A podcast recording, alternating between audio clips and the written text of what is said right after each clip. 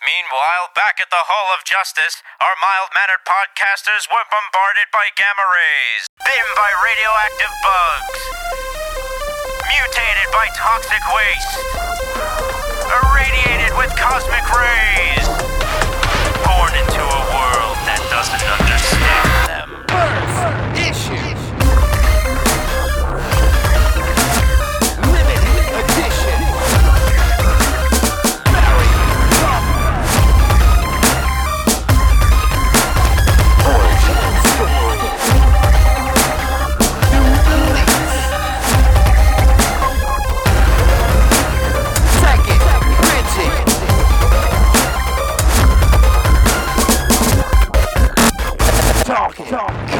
Hello, everybody. It's Thursday, July 5th, 2012. I'm confused. I know, and you are listening to the Talking Comics podcast. I am your host, Bobby Shortle, and I'm in the house with Steve Seigh. What day is this? Thursday. Hi. Can't can't be Thursday already. It's still Wednesday somewhere, isn't it? I thought it was Friday. Those, those dulcet tones are Mr. Bob mm, Reyer. Good evening. And on the line with Stephanie Cook. Hello. All right, so we took yesterday off for three of us here. It was a holiday. For the Canadian up there, it was not. So It was on the weekend. We had a party up in here. Um, it was uh, our Independence Day, and we had a good time. It was Yes. a, it was a good. Steve and I hung out on Independence Day. We did. Even though we didn't record a podcast, we still hung out. Well, you should have hung out too and, and podcasted. You could have done both. Had plenty No, of we were at a pool and at a barbecue, floating in the And the pool movies. podcast. and the movies. wow. I went to a pool too for my Independence Day in Canada. Oh my God. Nobody cares about OMG. Canadian Independence Day. Nobody cares about Canadian Independence Day. except the for Canadians. Canadians. So you guys were- you guys were like- except for you three. Um, excuse me, could we please not be um ruled by England anymore? And they were like, yeah, whatever. And so then that's what happened. and we like maple syrup and stuff. wow. Our funny Independence Day is stained in blood. And, and, and Bill Pullman. Seriously, Yes. I went swimming. It was so good. It was all like hot and stuff, and I was all like, "I'm getting in a pool," and I did. That's amazing. And it was a water slide too. It was like at Oh, first it was oh. really we- lame because it was like really slow, but then you pick up speed, and then I got water up my nose. Wow. You're like a little kid. That's what a water slide's about, though, being a little mm. kid. well, the pool Steve and I went to was a saltwater pool. It was. Can you Well, float? aren't we fancy? Well, no, it's not like the Dead Sea. Oh, that's too bad. See, that's what I would want. I, I want. It was a good time. The water was perfect. It was. It was a little warm for my taste. I want to be a little bit colder. Because there's a point where I was actually kind of warm in the water, which is not what I wanted to be. When it's like 89 degrees outside, 90 degrees outside. Mm. Um, but yeah, it was a good day. It was a good day. Um, Did you guys have cupcakes that had like flags on them and stuff? Yeah, I Yes. sent I Wow. sent pic- uh, pictures to Stephanie last night of a Yeah. cupcake that I wanted her to eat, and then I took a bite out of it and I sent her the picture. I did that too. We had the cupcakes cheersing, except not with you, but in Canada we had like little flags on them, and then we cheersed our cupcakes. And I yelled at some kids who kicked a ball onto our picnic. Like, keep your What are you- ball away, In my motherfucking picnic. What are you, You're 80 ruining years old? everything. Get away from my blanket, you kids. You're turning into Get me. off the lawn. Now you're not getting it back.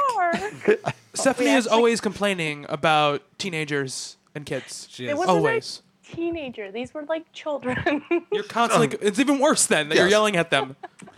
Um, stop If it makes you playing. feel better.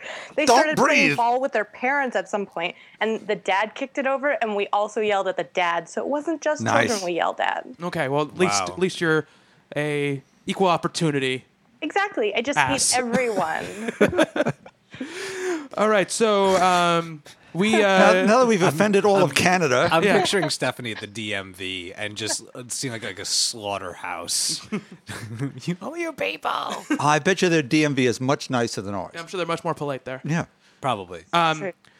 So yeah, so that's why we w- didn't have a podcast on Wednesday for you guys, uh, but we have a podcast today, and we have a lot, a lot to talk about. A lot of books because the books came out for this week um, before we recorded the podcast, which is not a usual thing for us. Nope. So there's a lot to talk about, some news to talk about, and we're going to be reviewing the Amazing Spider-Man, the movie, uh, for our topic this week. But before we get to that, like we've been doing most weeks, uh, let's talk about the two kind of biggest things that are happening right now, which is before Watchmen, and we'll go, mention AVX, but I don't think there's a lot just new to say about AVX Seven compared to uh, last time we talked about it. Um, so we've got before Watchmen, we have two issues I want to talk about. We have Night Owl and Ozymandias. Um, we'll talk about um, Night Owl first because that came out first. Uh, I reviewed it, and I think generally we've been pretty positive about the before Watchmen Well, they've stuff. been good up until Right. Night Owl. Um, Night Owl, written by J. Michael Straczynski, um, is a is a turd. It's not a good book, and it, How do you really feel? and it's kind of the, I think the nightmare of what everybody who was railing against before Agreed. Watchmen before before Watchmen came out, what, but they were Yeah. also worried about. It's unoriginal. It's uninspired. It the a, a- fourth of the book is a scene that is in Watchmen. It's the same scene, just with a little you know bumper and a little tag put onto it, which I don't think raises what's happening there at all.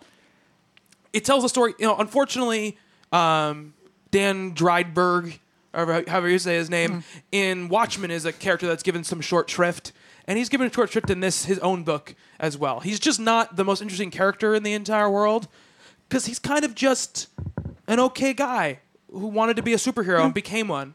And that's who he is in this book. But here they give him like an abusive father and, you know, uh, an attitude. He's they almost make him like the way Tim Drake became Robin. That's almost what he's doing to Hollis Mason, the first Night Owl. Yeah. Except Tim Drake didn't have an asshole father; he had a normal father. Just he just wanted to be Robin, and that's kind of the deal in this book. Yeah, Dan wants to be Night Owl. He wants to be Night Owl's sidekick, and he ends up replacing Night Owl. Couldn't he just be positive? Yeah. Really just love the idea of being a superhero and going ahead and doing it? No, Yeah. Mm-hmm. let's layer some crap on him. Because I, being J. Michael Straczynski, I'll layer some crap on him. To be fair, everyone else has layered some crap on these people too. Well, I yes, mean- but it's not layered crap. They layered new stuff. There's a difference between executing things correctly and executing things wrongly. You know, Well, Right, at the same time, I'm not saying it was executed right or wrong. I'm still saying that the other stories have all added crap that is probably unnecessary into the stories. you cannot say that word anymore. It's banned. That You word cannot is say that word anymore. did. You cannot say that word Unnecessary, anymore. Unnecessary, unnecessary. Because it means nothing. Sinister. Unnecessary means Sinister. nothing. It's just like a No, shortcut. no, Silk Spectre, we, we got to see Laurie Mm-hmm. growing up, which we didn't get to see before, except for two seconds of her coming out of a car dressed up Mm-hmm. and her mom yelling at her. We got something new. We, uh, comedian, we got all this Kennedy stuff. Mm. Something interesting was being added to the mix. This was a rehash. And that's my main problem with it. If he wants to make Drydenberg's father a, a- an abusive guy and he wants to create a story for him, that's fine if you do it well. My problem is that JMS recycles already used Mm-hmm. Alan Moore material to fill a book. So he's charging you, you're getting charged $4 to buy what is essentially a half of an original book. You know, and that Yeah. to me is unacceptable. Um, I also think that the treatment of Rorschach is ridiculous. He makes him like a comedy act. Yeah. He, you know, he's doing he's doing this herm thing every two seconds. The only good moment is when Dan does it back to him, which I think is a funny moment. But uh, Rorschach is an extremely serious character, and here they paint him kind of just like sort of happy go lucky, not happy go lucky, but the, the point of Rorschach, wisecracking dude. yeah, wisecracking guy. The point of Rorschach in Watchmen is that he's kind of always been this way, you know, and just the world kind of outgrew him. And in this, he's he seems like, you know, daredevil to me in a Right, lot of as ways. opposed to that guy when he's in prison and it's you're trapped in here with me. Yeah, which is one of the scariest lines in a movie ever. Yeah. it's just sort of, oh, this is a badass. yeah. Um, do you agree, Steve, with the the quality of Night Owl? My problem with Night Owl, I mean, I without getting into too many specifics, it was just I found it hard to read.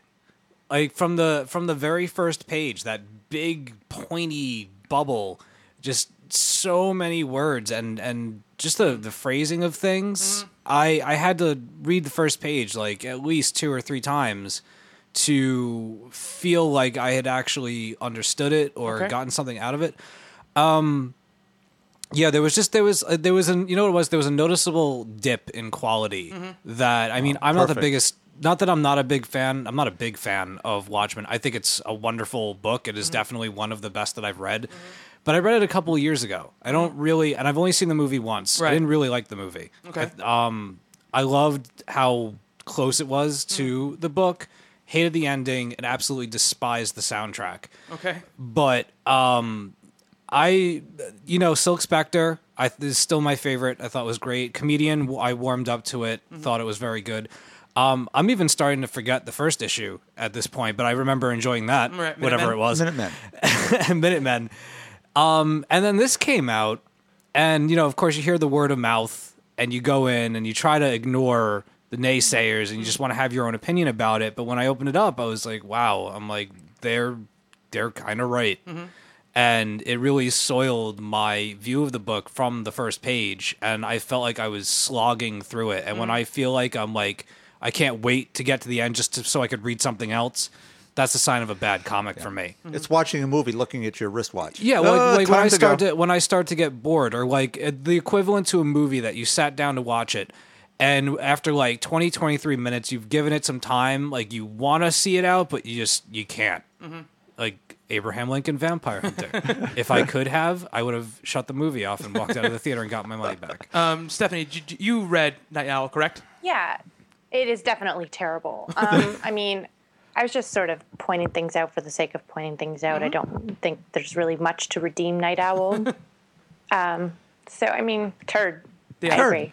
I, I think it's a mediocre book up until the point where Drydenberg actually becomes Night Owl. I think, and I think from there it falls off the wagon completely. I think it becomes Wow. an awful book. So it's just not something you should be picking up and not reading. I, even if you're one of those people who's like, I have to get all the Before Watchmen stuff because I'm collecting them. It, it skip all of the night, of Night Owl. Um, it's. I, I I think it's not even a subjectively a turd. I think it's objectively just a badly written book. Um, Let's all play the it never existed game. Exactly. Yeah. Uh, which was easy to do because it it seems to have really no effect. And the fact they call it before Watchmen, when he's basically already a Watchman or whatever, when and unless the name of their group, but you know what I mean. Um, when this book is going on is a little bit weird to me. It feels like it's hewing way too close to the events of Watchmen. Well, despite the other, their legal problems are over with. It. They've already sorted that out, so they can't get sued. But I think they're very afraid of stepping on any toes whatsoever. So they're going to tread Yeah. very carefully and say, "No, we can't affect anything that's going to happen." It's the Lucas prequels. Yeah. we, we'll make sure we get to where we have to get to, no matter how convoluted and twisted. We'll make this to get there. Right. So um, the other book that came out, this book came out this week, which is Ozymandias, which is Len Wein, right? And, and say that? I think it's Ozyman- when- Osmandius. Oh, I say Ozymandias. I know you do. yeah. Um, I wasn't going to say that. Go, and thank you, uh, Steve. and uh, Jae Lee, I think is his name. I'm not Yes. sure. how you I can pronounce it. razz Bobby. He loves me. It's fine. It's not razzing. I'd rather have it Be corrected. corrected. yeah. But I, I won't, it's Ozymandias, right? Osmandius. Os, Osmandias. Say it quickly. I got it. and Osmandias. precisely. Osmandias. You Um, got it. Now, I reviewed this book as well, and this is the tale, obviously, of now. This is a little spoilers for Watchmen. If you guys have, are not somebody of you who's seen the movie or read the book, Yeah. uh, you know, um, Osmandius is the villain basically at the end of Watchmen. He's the one organizing all this stuff that's happening throughout the entire. I'm your father, Luke. You ruined every I know, I ruined it. ruiner of stuff. So this book deigns to tell the story of this man and how he gets to where he is. And we start out with this monologue from him about history being the true, you know, judge about who you are and what you do. And that seemed very that character to me. And then we get this story of how he grew up and how he became who he was and being a fan of Watchmen, it just did not feel like that character. Forget about the events that are happening. It felt like the sense you get in Watchmen to me, and anybody correct me if I'm wrong who, who've read it, is that th- you know Adrian at the end of the book has gotten to this place after coming from a place where he was a genuine hero and did a lot of great things for a lot of people. He's friends with all these people. All these people seem to like him very much. Um, and it's he's gotten to this point where his intelligence has so kind of you know, furthered him from everyone else that he feels like he has the right to decide what happens to everyone. Well, as the uh, Doctor Manhattan's now above humanity. right. Well, Adrian feels himself above humanity Yes. too. They're mm-hmm. simulacrums of each other, mm-hmm. and that whole idea is what sells him poorly. Yes. He ends up thinking, "I can do better for humanity. Humanity can do for themselves. Yes. I'm smarter, better. Mm-hmm. I know better. I'm the overseeing parent. Yeah. And you get the sense that he came to this place, Yeah. right? But he's still a good person with a yeah. bad idea. Yeah. This book sets him out as sort of a sociopath. like from the beginning. He's like this detached person from he's a kid talking like he's 40 by the way um, which i'm not that upset about I that was I was kind of that. So wait a minute. but um, he It's seems called proper. it, it feels like a he feels like the, a serial killer origin to me. Like he has no emotions. Everything is completely scientific and broken down, and he, he is in a relationship with this woman who he supposedly loves, but shows her no emotion throughout the entire time they're together. Um, and everything just feels so calculated to me that it feels like to me, I'm like, no matter how dumb any of the characters are in Watchmen, the Alan Moore Watchmen, if they didn't realize this guy was a sociopath, then they're bigger idiots than you know you and I are because he acts like one that entire book. Right, they killed him in the middle of one of those meetings. That's it. Goodbye. We don't have to worry about him anymore. Yeah, exactly. So it really bothered me. It didn't feel like there's any genesis to this character. It feels like the uh, the character I'm seeing here is the same guy who's at the end in that last issue of Watchmen. And what's the point of that? and it, it's on the writer. Yeah, I love Len Wein at Marvel mm. and DC. Mm. He is the exact opposite sort of writer of Alan Moore. He is a personal, smaller story, mm. really good writer for that. This is I don't want to say it's beyond him, mm-hmm. but by this this issue's evidence it is. Mm-hmm. I just yeah, Steve. But you have a differing opinion than us. I don't know now. No, your opinion is your opinion. Well, I- we'll I- talk you out of it after you say it. I read it, you know, right before we started the show, and um, like I said, I'm not the biggest fan of Watchmen. I, I read it years ago. I don't really remember specifics, especially. I mean, I remember him being the villain, and I remember him being calculated and, and all of that. Um, but I mean, listening to you talk about it now, I'm not so sure. but I mean, without first of all, I would like to say I don't have it in front of me, but the art is spectacular. Oh, it is Yes. spectacular. Yes, I, absolutely. I really, really, really dug um, the art. I thought was cool. Um, I thought some some parts about it were a little typical. Like I'm getting I'm getting a little tired of seeing the the bullied kid thing. Like I wish that they could think of something else. Yeah. To to form who somebody is. I mean, I've been through some horrific shit, and you know, Yeah. like think of something else. Yeah. Give them an illness. You know, something like that. Anyway. Let them get bit by a radioactive spider or something. Yeah. it always works. Um, but it's I I I liked the I like the idea that I felt that I was like I mean you were talking about how it like the the genesis of the character feels like it almost like they almost did it in one issue. yeah. You know, which is interesting. I didn't really think of it that way. Now that I am, I'm a little confused. But um I don't know, my general impressions. You know what it might also be coming off of Night Owl. It was like at least it's a little bit better. and it is a little bit better. And it's not a stinker like Night Owl is. There is some good things in this book. I, I like the style in which uh, uh, the it's written. Yeah. You know, I, I like this big, smart text that fills the entire book. However, in a point thousand mile review, sometimes that big, smart dialogue is put in the mouths of people who aren't. You know, Right. our lead character. Oh, I hadn't noticed that. Yes, Like absolutely. the principal has this line where I'm like, this principal of this elementary school is not going to be saying things like this. Yeah. And I have a problem with that. That's that's bad dialogue writing because that's making everybody sound. Oh, you should read Earth 2 then. Oy. Which I will. I have Yeah, not read well, Earth yeah. two yet, but so Now, now we're at a scoreboard where three up, two down. Yeah. On Watchmen. Uh, lo- who's doing Rorschach? Brian Azzarello, who did the comedian. We've got a shot. Yeah, I'm- We've got a shot because that's the one that could be the biggest screw up of all. Yeah, he's the he's the character in a lot of ways. The character everybody kind of thinks about when they think of Yeah. Watchmen. I think they think of that changing mask and that guy. So we shall see how that goes. Um, AVX, as far as AVX goes, it was good. I don't think it's as good as issue six. Um, some interesting things brought up with the Iron Fist and you know um, A lot of Wanda. a lot of Wanda stuff, a lot of Scarlet Witch stuff. So Ooh. it, I, I think it's developing to something cool, and it's go- obviously going to lead into this Marvel Now stuff, which we are going to talk about later um, in the second Yeah. half of the show. So not much to say about that, but let's get to our books of the week. Because Stephanie, you didn't get a chance to read before I Watchmen. didn't. Yeah, I okay. didn't. I'm sorry. No, it's all right. It's totally cool. So I'll just say you guys are probably right, or I could just be like, you know, Stir you're the pot. wrong, Stir the pot. and stir the pot a Stir little in bit. the but pot. I've got nothing to add on to that, so you know. right. um, so, uh, books of the week. Uh, Speaking of uh, before stuff and reinventions and such, um, the Batman uh, Earth One came out this past week. Uh, it's written by Geoff Johns with art by Gary Frank, and it is a kind of alternate universe telling of the Batman origin. It's basically a bizarro version of Batman Year One in, in a lot Yeah. of ways um, because it retreads a lot of the same ground as far as time period and what it covers, but it does it very, very differently. Uh, I reviewed the book, and upon first read of it, and Stephanie can attest to this because I was talking to her while I was reading, writing the review today. I, I was like, I didn't really like it that much, and then I was writing the review, and I kept thinking of stuff that I liked, and this that I liked, and that and it, that that I liked, and it started building up, and I was like, you know what? I really liked this book. There was some stuff.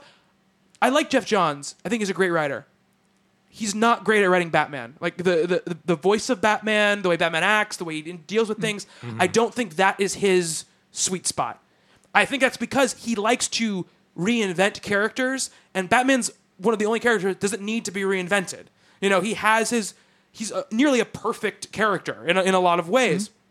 And He think- is trying to tell a story uh, here, though, of perhaps before his character is set in stone. Absolutely. he still knew at what he's doing. Yes, but even let's say year one, which Frank Miller wrote, that's Batman before he's totally developed. But it still feels like Batman to me. And Okay, there's something sure. intangible that doesn't feel quite like Batman to me here. But aside from that, he does a lot of cool things. He messes messes with the origin a, li- a little bit. It's still his parents get killed in an alley after a movie. It's the same thing we've seen six Mm-hmm. times. And that one part of the book is kind of I'm just I don't need to see that again. You I- know? I thought the part of that book. I thought that was one of the oddest parts. of that book. I don't need to see that origin again because I've seen it a thousand times. Just hint at it. Uh, Everybody knows it. You know, everybody knows that origin. Montage would be fine. Yeah. However, I do enjoy the way he tweaks Gotham City and the way he takes familiar characters and puts them in completely different roles. We won't say anything. Yeah, as an alternate universe take, it has a lot of merits in that way. Um, you know, the way they use Jim Gordon and Bullock and kind of flip them in a lot of ways is really cool. And it uh, they turn Bullock into kind of this. Uh, if you've seen LA Confidential, like this Jack Vincennes, Kevin Spacey Yeah. character, you know, and Guy um, Smiley. yeah. and uh, I, I think he writes Barbara really, really well. She's whip smart and she's resourceful. And I, I think he, he, you know, the penguin's in this book. I won't tell you how he's in this book, but wri- written really well, I think. Love, love Alfred here. Yeah. Alfred to me is just incredible here. I love what they did with yeah. that. It completely changes Alfred in a lot of ways, in really interesting ways. Um, and his interactions with Bruce are the only times where I feel like the differences in Batman's character make sense because that's so wildly different. Because the way Batman is in the rest of the book is very Batman. So the fact that he doesn't feel quite right kind of bothers me a little bit. But I did write my review that if this is the first of what is going to be many volumes, then I maybe I'll get used to this Batman and I'll like this take Mm-hmm. on the character. You also see his eyes, which I make a big deal about, like in the you know, Oh, really? Yeah, I saw that that, read was that different. yeah. So you can see his vulnerability and stuff. Steve, you read it. W- what did you think? Um, I I gotta say I did uh I, I did dig it. I was a little um there were se- there were several things that I was a little put off by Mm-hmm. at first. Um, but then uh, I was talking to Rob, our good friend. Mm. Yes. and he I, he hated it. Yeah, he hated it. He absolutely hated it. And I was, you know, I was texting him while I was reading the book, and I was like, I can't say anything because I'll, I'll ruin it. But there were key moments where I was, I was definitely calling the book into question Mm-hmm. whether or not it was a good idea to do what they did. Things that, I mean, you say that it changed the origin story a little. Mm-hmm. I think it changed just damn near everything. Not maybe not the specifics of like his parents dying and stuff like Well, that. that's what I mean. That's what I mean. I mean the parents dying in the alley. It's basically the same thing. but it was it was pretty much the opposite like of things that you expected to happen didn't happen Mm-hmm. yeah. And sometimes when you're reading something like that that is so ingrained in you Mm-hmm. i mean every i mean they've never really changed the batman origin too much Well, not since year one came out. No. right Yeah. and now you have something that comes along that is in my my estimation i mean i'm a huge batman fan Hmm. it was pretty damn different Yeah. Um, but then again, in a world where, you know, people get bored easily and they're always complaining that the same crap comes out time and time again, I have to give it credit for being again radically different and and taking the character and the fact that it's its own separate thing. Yeah. I that it's not going to affect the other Batman worlds. It's not going to affect Scott Snyder's Batman No, or whatever. Um, I think it's something like every six months, um, one of the Earth One books, Superman, Batman, are going to switch on and off. Is going to come out. Um, so if that's the case, like if I get to read this one or two more times before the next one comes out, and we have like a like really like you said like a bizarro Batman book that's just it's the same but totally different. Yeah. Um, I'm definitely interested in reading more. Um, yeah, yeah. I don't know. I, it's weird. I, s- I feel like uh, knowing that it is going to be so different and that I would have to get used to this kind of Batman story and this kind of Batman book that this is going to be something that I'll read again later that will continue.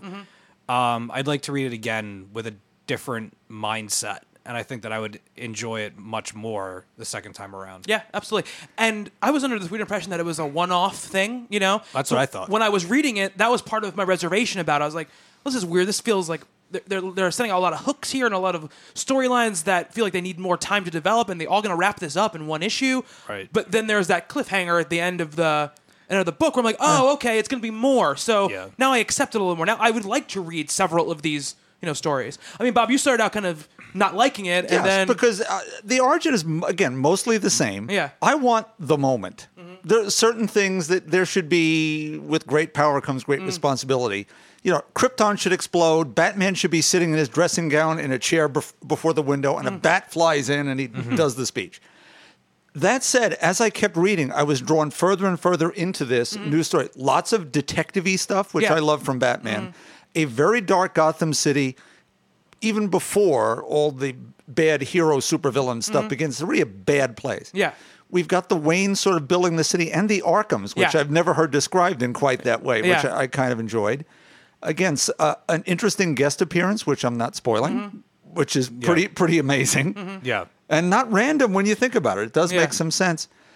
Uh, great action sequence. It's a tough, tough crime story. Yeah. Which is really good to see. It's it's a '40s film noir detective thing mm-hmm. with Batman running through it. Yeah, and I think the art is good, just not spectacular. I think it's just very good art. There was some really cool pages in there. There are, but I think in general it's just very solid. There's nothing wrong with it. I just don't do think a it's spectacular. of swoopy stuff with the cape. yeah, I like the cape. yeah, including a big moment right near the end. yes, Right. Well, I was um I was gonna say just one more thing. It'll kind of lead into what'll be my uh, book of the week, but um the villain, or like you pointed out, that he's not really a villain. He's just more of like a, a henchman. Yeah. Uh, of the book. I just hope that if they do another one, that they get a little bit more creative. Perhaps give the the villain of the book a little bit more of a personality. Yeah, well, I think we see who the villain's going to be in the next book when they do it. Yeah. the end of that book. Yeah. Yeah, kind of Uh, tells we've you. also we that page that final page we've seen that page like five or six times in other books like Yeah. i'm just I, I just i want i want something like if that's where they're gonna go i want it to be really good because that was one of the only failings i thought of the book which is it was really horrific Mm-hmm. like the the villain the, his method of of killing Yeah. and and Yeah. whatever was not only was it gruesome but it was it, it was deeply disturbing. yeah, Right. You to, know? to the point that Bullock can't even. Right. They don't show it to you. Yeah. He can't bear But it to would see it. it would have been cool if that was from a more um, uh, verbal person, maybe, and not just this hulking empty mass. I, I I just I just wanted I wanted more from the villain. I Gotcha. I need somebody to hate, not just because of what they're doing, but I want to hate the person too. yeah. And I didn't. I was just like, this is just a dude. Gotcha. Yeah. Um. So that's Batman Earth One. Speaking of Batman, Steve, Batman: The Dark Knight, our favorite book. Yeah, no. Um, yeah, it's uh, one of my books of the week uh, from last week. Batman number ten, uh, written by Gregg Hurwitz. Batman: The Dark Knight, number ten. Back in the Dark Knight. Yes, thank you, Bobby. and I believe David Finch did the the artwork Yeah. for it. Um, I I had stopped buying Batman: The Dark Knight. There's a little story to this. Um, I had stopped buying Batman: Dark Knight, and you know, then Night of the Owls happened, and of course, I I had to keep buying it, and then I said no more. I'm like, I'm done. And then I got the news that they switched writers. So, okay, gotta give it another shot because that's what we do. And I sat down with it and I read it and I said, son of a bitch. I said, just when I thought I was out, they pulled me back in. Now, you know, I like all kinds of different Batman stories, Mm-hmm. But the thing with about the Dark Knight is that the Dark Knight is supposed to be that brand of, of Batman comic is supposed to be dirty. It's supposed to be gritty. It's supposed to be gruesome, and it's supposed to scare the shit out of you. Mm-hmm. Um, it's a it's a scarecrow tale, which he's my favorite, Mm-hmm. so gotta check it out. Um, I'm not gonna say this isn't. It's not a scarecrow that I haven't seen before because, of course, he's always doing stuff with his fear gases and stuff like that. But he was so sick and so twisted that by the, the end of like the fourth page, I wanted him dead. And I've never like wanted him dead. I just wanted him to do more cool and kooky stuff. Right. I wanted him dead. Um, he's horrible in this book in a, in a good way. Yeah. Um, but it's weird. I, you know, I like lighthearted Batman. I like, you know, weird Batman. This is like gruesome saw, not saw like, because that's those movies are terrible. but um, it's it dis- it's disturbing, kind of like the the villain of Earth One, where mm-hmm. that was really disturbing. Yeah. This is the Scarecrow being that disturbing, but coming from a character that's established mm-hmm.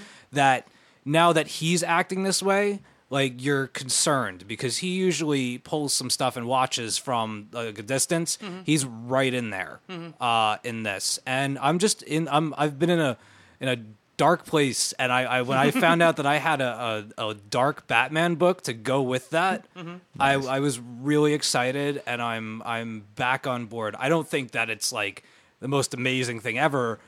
But it, it caught my interest and it got me buying the book again, so that's good enough for me. That's good. So Yeah. Batman: The Dark Knight, number ten. All Yeah. right.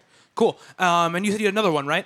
Yeah, I just wanted to give a quick mention to um, uh, something that when we went into the store, I didn't even know was coming out. Mm-hmm. But uh, a couple of weeks, months, whatever back, you talked about The Cape Yeah. by Joe Hill, Yeah. Mhm. who is uh, Stephen King's son under a pen name. And The Cape was probably so far my second favorite thing that I've read so far this year. Um, it was amazing. If Yeah. you haven't read it, read it. It's great. Uh, it's in a you know collected trade thingy, one shot, whatever. Uh, and now we have the Cape 1969 Yeah. number one that came out. And what happened with this was I saw it on the shelf. I got excited because it mm-hmm. had the logo, the Cape on it, and I was like, "Oh, awesome!" And I read it. And the first page, this isn't giving anything away. You see two boys reading a letter from their father who's mm-hmm. off in the Vietnam War, and they're sitting on the couch and they're reading with the mom, and it's cute. And mm-hmm. you know, oh, this is you know, your letter from your daddy, blah blah blah. And I read the whole book, and it's uh, what is his name? Captain Corey. Where is it? Uh, Captain Corey Chase. Yes. Uh, it's his story, and he's you know with his Vietnam buddies. Missile takes out a chopper, and they're you know shit out of luck in the jungle. Their uh, you know Viet- uh, Vietnamese troops are closing in on them, and there's something in the trees. Yeah. oh no. And I read this whole thing and I and I, I got to the end and I was like, well that was cool. That wasn't what I expected, but mm-hmm. that was cool. And then I went to bed. I woke up this morning and I was thinking about it and I said it it clicked and I said, "Oh my god. In the Cape, the the cape was Yeah. from mm-hmm. the father Yeah. and it was in one of those like war tins. Mm-hmm. And that was the magical item that Yeah. brought forth all the chaos Yeah. and whatever. And I said, "Holy crap! This is a prequel. This is the story of how the father got the cape and how it wound up in that box. Yeah. Fucking awesome. Yeah. and I read it again. It makes total sense now, and it is it is not that it's like the most fantastic thing you'll ever read, but it is such a good start to something that. I'm I'm sure is going to be awesome. That I just I'm so pumped. Yeah. So uh, The Cape was a nasty piece of work. oh, it was so it was good. at every yeah, but every turn where you expected he'll he can't go there. Yes, Yeah, he did. yeah. Yes, he did. There's a tremendous amount of violence in this first issue, and Yes. probably the comic I've read with the most fucks in it, like the most use of the word yeah, the, fuck. la- the language is definitely uh, over the top. But if you think about it, during wartime, oh no, it's some That's- soldiers and some shit. yeah, Yeah, no, like, that's I, they're- I would be Yeah, forget it. yeah. fuck would be the only word in my uh, vocabulary and if some- I had uh, tribesmen and bullets and Yeah. explosions and Slogging shit through some up rice my paddy, ass. yeah. the helicopter gets shot down. So there's a lot of f bombs Yeah. thrown around. No, it's really cool, and I'm I'm so excited that it's out and that it's happening, and that I get to read it, and that I'm going to see the story develop as it goes along. Yeah, it's gonna be cool. It's cool to see the kind of that origin story of what's going on. I put it together not until I opened the book. I mean, I, uh, a little sooner than you did. I opened up and the two boys were sitting there, and I was like, "Oh, of course, it's the father story." I didn't even, but- Right. but, before I read the open the book, I didn't even think of it. You Right. know? I just thought it was going to be a soldier who gets the cape. and Yeah. it's, it's just another story. Yeah, yeah, me Yeah. too. You That's You know, what I thought cape- too. The cape's been around for a long time. Yeah, yeah, Mystic absolutely. cape. Um, Stephanie, have you read the cape? Nope. But Oh, now so- I get so- no more sense of wonder about the book. Oh, Thanks a lot, guys. We didn't spoil anything from the book. No. We just said it was nasty. Yeah. Huh? It's just We nasty. didn't- you're not even listening. Yeah, we didn't spoil anything from the book. Well, If I did, you're I saying that you apologize. didn't even see that coming, and now I will see that. no, it's coming. not anything. But I think you were supposed to see it coming.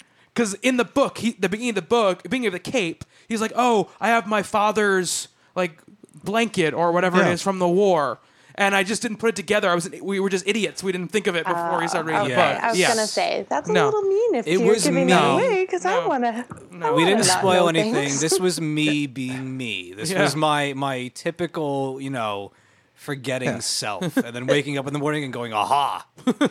Right, and in the cape itself, it happens in the first what three pages? Yeah, yeah, So- absolutely. and yeah, and in this one, it happens in the very first panel. Yeah. So uh, Yeah, there's I no, we think didn't spoil okay. anything. Um, right. So we still have Bob and Stephanie to get through in Book of the Week, but, and I hate to be so personal about this, I have to go to the bathroom. So we're going to take a little bit of a break. Hey, hey. And I'll be right back. So we are back, and uh, I relieved myself. I'm ready. I'm recommitted. We're going to be doing this podcast now. All right. Okay. So, Book of the Week. I might leave. Stephanie, what do you got for us? Hey. Um, so I decided to kind of do something different for this week. Um, Stir the pot. yes, stirring the pot in Canada. Anyways, so um, a little while ago, I talked about Mark Waid's new webcomic. Wait, Mark Waid? Yes. Yes. Um, and so I've been kind of on this webcomic kick. And um, a while ago, I found this comic called Sarah and the Seed by Ryan Andrews. Um, and so that is what my book of the week is for this week. Wow. Um, it's absolutely wonderful. Um, basically, it's it's really short, so I won't go into plot too much. But basically, it's about a woman who um, she's always dreamed of having a big family. She was raised in a big family, so she wants, you know, to have a family like that of her own.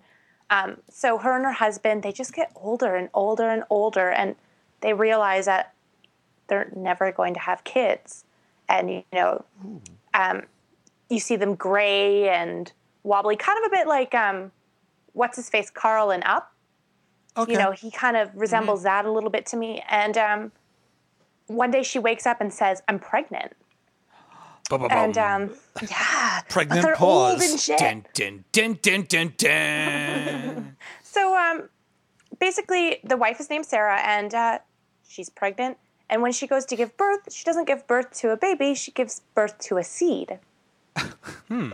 Yeah. And um, I know it sounds incredibly kind of quirky and strange, but um, it's just such a great little comic. Um, it's it's just the art is wonderful. It's all done in gray tones, and it's done in this way that only somebody who has extensive sort of knowledge of color theory can create, or at least that's the vibe um, Andrews Color gives off. theory in gray. Wow.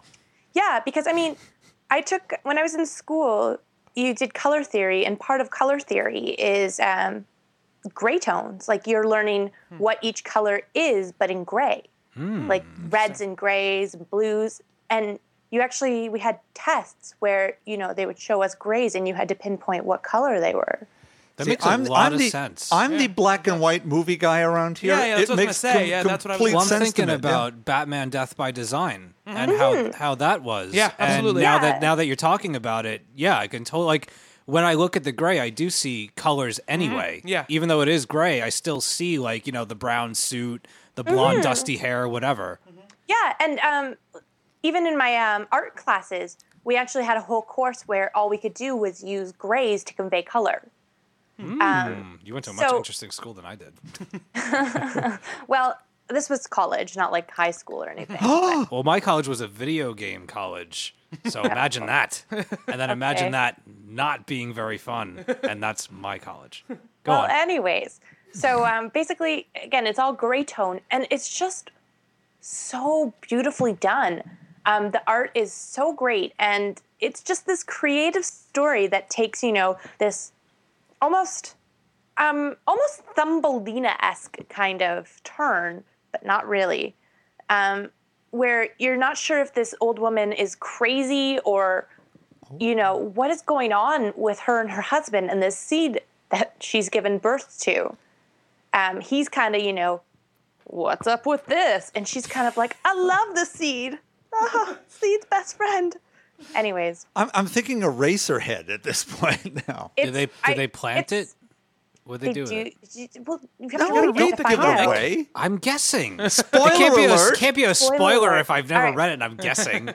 So basically, there's a pretty long page. Like it's a pretty massive one page, but there's five parts to the story. Um, and to find this comic, it's at ryan-a.com. And then um, you can either go to slash comics slash Sarah and the Seed, or you could just, you know, click on comics at ryan slash a or dash, sorry, a dot com. you're way past me. I, I surrender. I'll just Oh, do a I'm Google. sorry, no, I'll just do a Google. Google search. search of Sarah and the. Seed. Yeah. Yeah. I will post down. this link up on the website Okay, for good. everybody to check out. idea. But I highly, highly recommend it because it's he has several other comics on his site as well. One called Our Bloodstained Roof, um, Nothing Is Forgotten, um, One Last Snowfall, and he has like um, a journal comic. And um, I haven't read the other ones, but Sarah and the Seed is just fantastic, and I can't recommend it enough. It's beautiful. know- so yeah. that is my recommendation for the week. Awesome. I'll say about this. It's you know you talked about the premise of it and how it seems odd or quirky, and one of the things I like about comic books, and this is an interesting analogy, but it reminds me sort of what theater is. Whereas in theater, you hear a story. Okay, there's a musical about a spelling bee, and on the surface that sounds weird and probably boring. Yeah.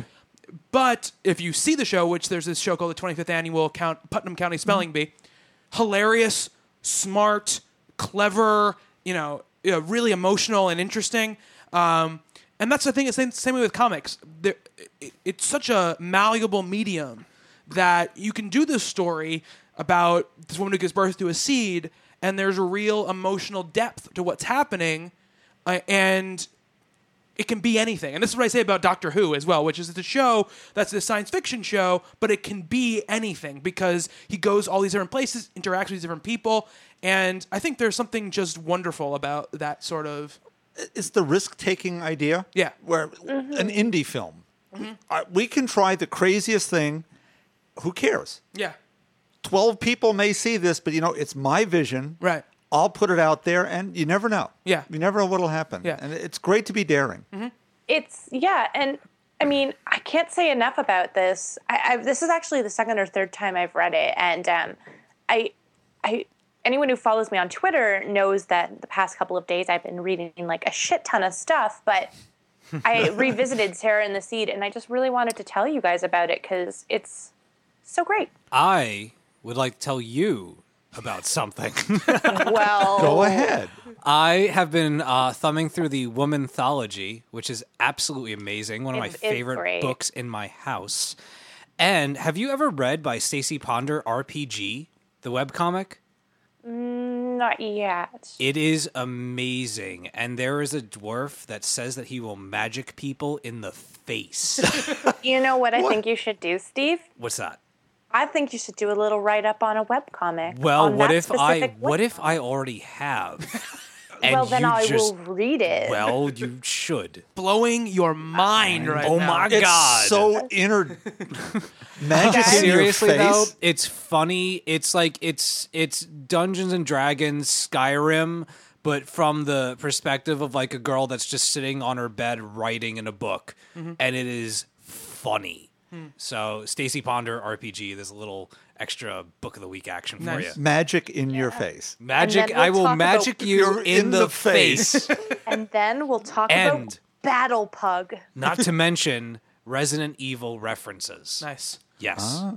Stephanie, I have a question for you. Uh, Morning Glories 20 just came out this past week. Good question. Uh, what did you think of it? Following up on uh, your Morning Glory hate from a few weeks ago. I still have a few issues with it, with like stories going all over the place. But Mm-hmm. if anyone again follows me on Twitter, you may have noticed that artist Joe Eisma Eyes, I got pronounced your name Eisma. right.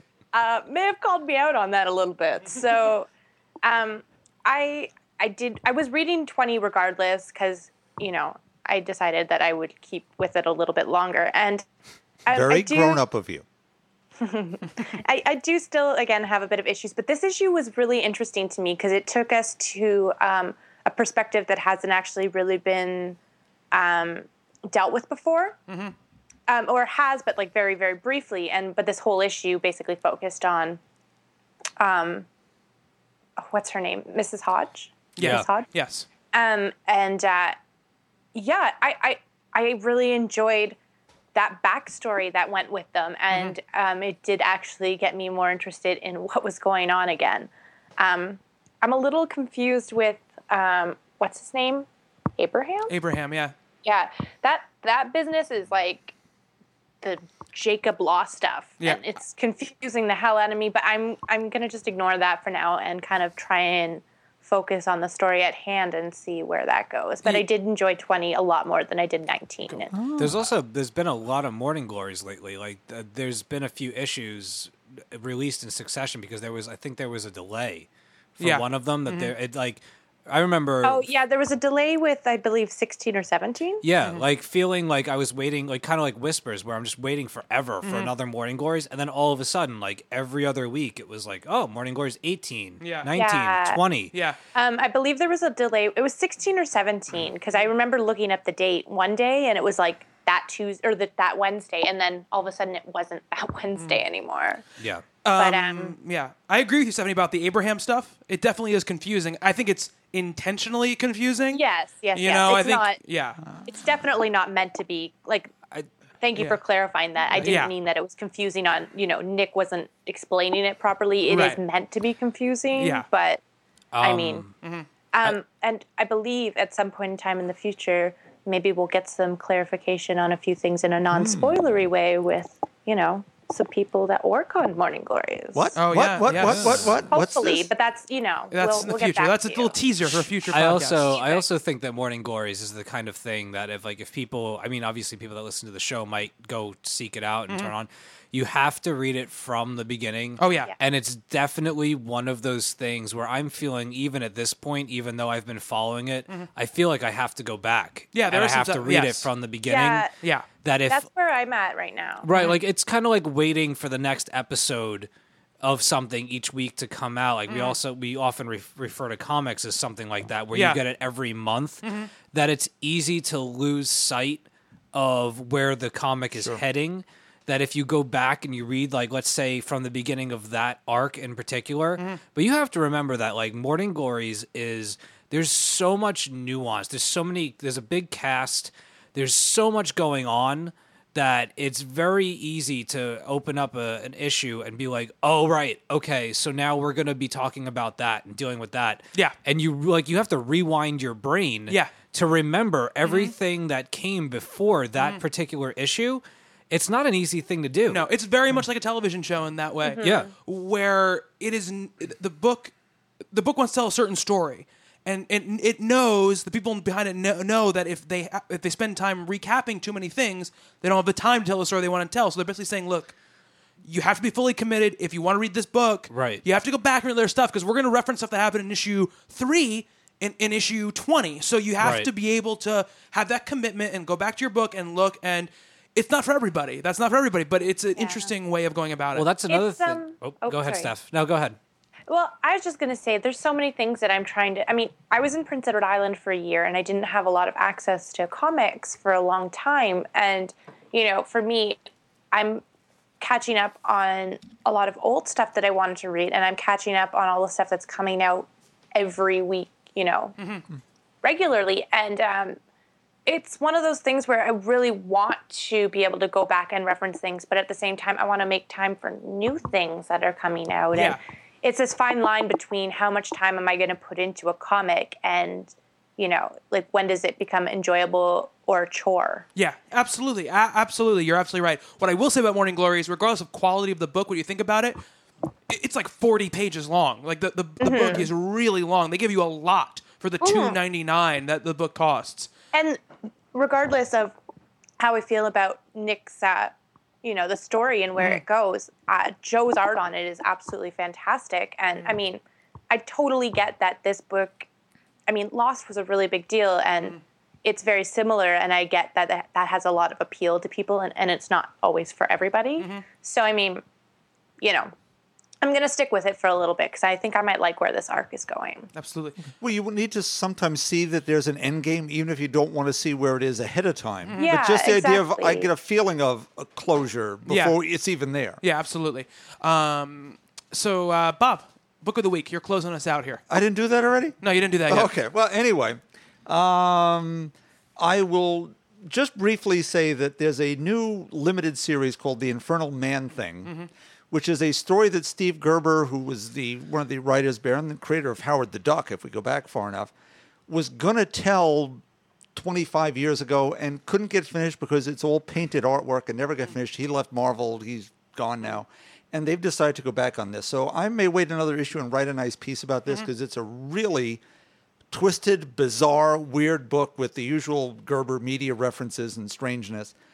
But the book of the week is World's Finest number three Okay. which, considering how badly that Superman Batman Huntress Power Girl thing was last week, that I was the- vomiting. the I- old one you talked about? Yes, Yeah, when, I, when. I was vomiting when I left. um, this is again, it- it's Paul Levitz who understands this. It's George Perez, Kevin Maguire. We are given two characters with no history when they've showed up here from Earth 2 and they're on our Earth. Mm-hmm. And we're getting it in little dribs and drabs. They are charming, wonderful individual people Mm-hmm. reflecting on their problems, how they'll move forward. We've got some neat action sequences, but it's humanity. They're, Mm-hmm. The pages of them standing around talking to each other Oh, yeah, they're great. are, are just incredible. Yeah. I love Helena. Like I love Yes. her. She's one of my favorite characters right now. I, I she's just well cuz she's Batman but a girl in a lot of ways, you know, much more than um Batgirl is. You know, much different character. I mean, Helena obviously has some other stuff going on. Uh, but As we've discovered, she was Robin. yeah, exactly. There's just some, and I I'm a big fan of Robin in general. The Robins I Mm-hmm. really like. So I I'm really enjoying her character in, in a lot of ways. And the, apparently, based on the trade ad near the back of here, uh, issue zero will be Supergirl Robin, Yeah. which I just can't wait to see. Me, me neither. It's a great book. The I love the snappy dialogue. I love the humor in it. I love that they feel like they're best friends. Mm-hmm. You know, they, they rag on each other, um, but they support each other. I love the kind of Godzilla thing that happens Yes, at the end of shows the book. up. Yeah, yeah, Mr. yeah. Mr. Tokyo, whatever. And we, we get, oh, you're you're invulnerable to radiation. Yeah, right. Yeah, Yeah. I'll be, yeah. It's just uh, very quickly become. I don't read that many DCs anymore, Mm-hmm. and I was really prepared to hate this. I have to say, I love this book. This is my favorite, one of my favorite books. This is the this was the bottom read in my pile this week. So that's the best for you. That's the best for me. That the book I read last is the one where a, a real glass of wine gets poured and not just like I make an egg cream and sit around with some funny books. This Right. is no. I'm going to sit and put some music on and read World's Finest. Steve, did you? I, you know, the, I want. I said yesterday that I would read them back to back. I didn't get to them because I was reading Earth One and Yeah. and and whatnot. Um, I did not, but I am. I'm very excited. And actually, the cover for World's Finest was my pick for uh, favorite comic book cover of the week. There's something truly heroic about the cover between Huntress, uh, you know, off the building, Power Girl catching this falling uh, spacecraft or, or whatever it might be.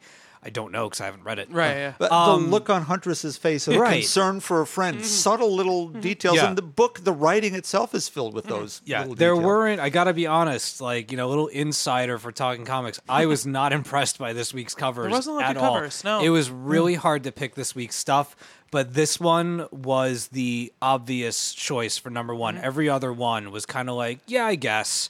This was the only one that I was like, wow. I'm like, if I was catching a burning uh, jet I, I, that's that's in front of a cityscape where I I believe this It's is a, awesome. this is a Perez cover. I do believe. I'm, ass- I'm assuming. taking yeah. taking away the Yes, it is. It's a Perez obnoxious amount of uh, words. There's a lot of words. on the cover of it. If Yeah. you took if you took those off and you made this into a poster, Mm-hmm. it would be amazing. Yeah, Yeah. absolutely. But we have to have a Dark Knight Rises. No one knows this movie's coming Yeah, out all apparently, DC so we have have to the take Dark I had no idea up until yeah, until this morning.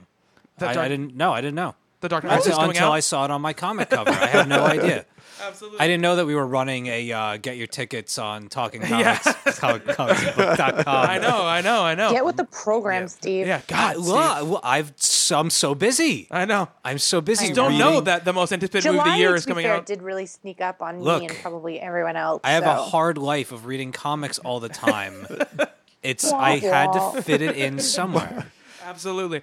All right, so that's it for our book of the week segment. Um, we're going to take a little break, and we'll be right back to review the Amazing Spider-Man. Spider-Man, Spider-Man, does whatever a spider can. Spins a web any size, catches thieves just like flies. Look out! Here comes the Spider-Man. Is he strong? All right, we are back, and we here all saw the Amazing Spider-Man. It happened. It, uh, It did. Yes. Uh, so the Amazing Spider-Man, Marc Webb's uh, reboot of the Sam Raimi Spider-Man franchise, uh, starring Andrew Garfield, Emma Stone, Rice Ifans, uh, Rice. Reese. Reese, Reese. Reese. Whatever. Reese. Ifons. Ozzy Ifons. Mandias. Uh, We've already got Uncle Ben. We don't need any more Wait, rice in Spider-Man. um, yes. Uh, Martin Sheen, Sally Field. Um, you like me. You really like me. I never thought I'd be correcting you on anything, by the way. I know that's a hard name. Let's be fair. No. Rhys Ifans is a hard name. Rice. So wh- what? Rice is R I C E. yeah, Reese is also R E E C. Reese is not generally R I H thought it was Y R S. H. I know. That's what I'm YS. saying. Does that say Reese to you? Does. Yep. Yep. That's not on the candy bar. yeah. after Xenophilius all. Lovegood. Spells that in That's who it Canada. is. Yeah. um, so this is the retelling of Spider-Man's origin. Um, we substitute, you know, in the Sam Raimi movies, we start out with uh, Mary Jane Watson. We start out with Gwen Stacy here, which is the more accurate to the origin of Closer to the beginning. yeah, of Spider Man. Um, and it just tells of him becoming Spider Man in his first foray into, you know, fighting a supervillain, played by Rhys Ifans, There you go. who is uh, Dr. Kirk Connors, uh, the lizard. Um, just so you guys know, if you're listening to this and you haven't seen the movie yet, first 10 minutes or so, we're going to do no spoilers. We're going to do general impressions of the movie. Then after that, we'll do some spoilers. Uh, and we'll, but we'll let you know before we talk about any spoilers um, when that happens. Uh, so let's just start out with general impressions of the movie. Um, Bob, why don't you start out? Because I have no idea what you think of it. Okay. It's more good than bad. Okay. The Raimi Spider-Man movie, it's as far back as it was now. We're looking 10 years back. 10 years back. Exactly 10 um, years, was a very impressive coming out of the X-Men movies were good, but Mm. this was a, a really wonderful, Mm-hmm. great attempt at Spider-Man, his origin, a good cast. Mm-hmm. It really worked. This is really good. Mm-hmm. I just don't know if it's as groundbreaking in the sense that Raimi's Spider-Man coming from nothing. Right. that. But again, that is a criticism of the time in which the movie's made and the studio making a studio decision to make this movie. That's not really Right. a criticism of Right. the actual No. movie. my criticism of the movie, which more specific and may come after the cut. Okay. That makes sense. There are there are really really great moments. To Mm. me, this is uh, I have a pro and con scorecard over Okay. here. It is more. he does. I do. I do. It's right here. I'm my, my one of my official. Can you hear Oh, my index Bob. cards? Um, it- it's a three star movie. Okay. Out of what, four? Three out of four. Okay. So it is still a very Wow. good movie. The performances are incredible. Mm-hmm. Um, the story drags a little here and there because we're seeing things we've seen before. Mm-hmm. But taken of it of its own on its own accord here, really well done. The beats are where they're supposed to be. We've got people who seem like high school kids, despite them being 28 years old. Mm-hmm. Right, in, right, in- yes, in the yes, case of Andrew Garfield, but he's he's got the awkwardness we all had at 17. Mm-hmm. And and Stephanie, you you can only attest to this from the other side of the conversation. He is every 17 year old boy who's ever tried to ask the pretty girl at school for a date. It's that stuttering. a- And when you get a smile back, you the smile you have in return is so amazing. Especially when it's Emma Stone. Yes. How many Peter That Parkers too. have you broken, Stephanie? There we go. There we go. Um, things. Peter Parker finally seeming like Peter Parker. Mm-hmm. Super genius, mm-hmm. science nerdy Yes. kid. Really great. I loved Flash Thompson. Mm-hmm. Yeah, they did a really good job of Flash. Yeah. Because in the books, early on anyway, he was Spider Man's biggest fan. Hated Peter Parker Right, to yeah. death, Yeah. but loved Spider Man, which was the whole Lois Superman Clark thing. Yeah. Played out in, in a high school. Thumbs up. It's a thumbs up for me. Okay. Uh, Stephanie, what about you? Um, I was pretty excited for it, and I I'm mostly pretty happy with how it went. To me, um, Marc Webb did what um, Joss Whedon did for the Avengers. Like he did this for Spider Man. Um, I just feel like it was a bit too soon for like what Bob said as far as like a lot of the similar plot points. Um, it just felt like we'd just seen a lot of this. And I think this is a way better adaptation of it. Um, but I don't know. It's not a great movie, but I, I, again, these are some things that I was like tweeting last night. But like, it's not a great movie, but it's a great Spider-Man movie. Okay. Okay. Um, I liked everyone's casting choices. Um, I took a lot of issue though with a lot of the blatant um, product placement. Who the fuck uses Bing? Um, I do.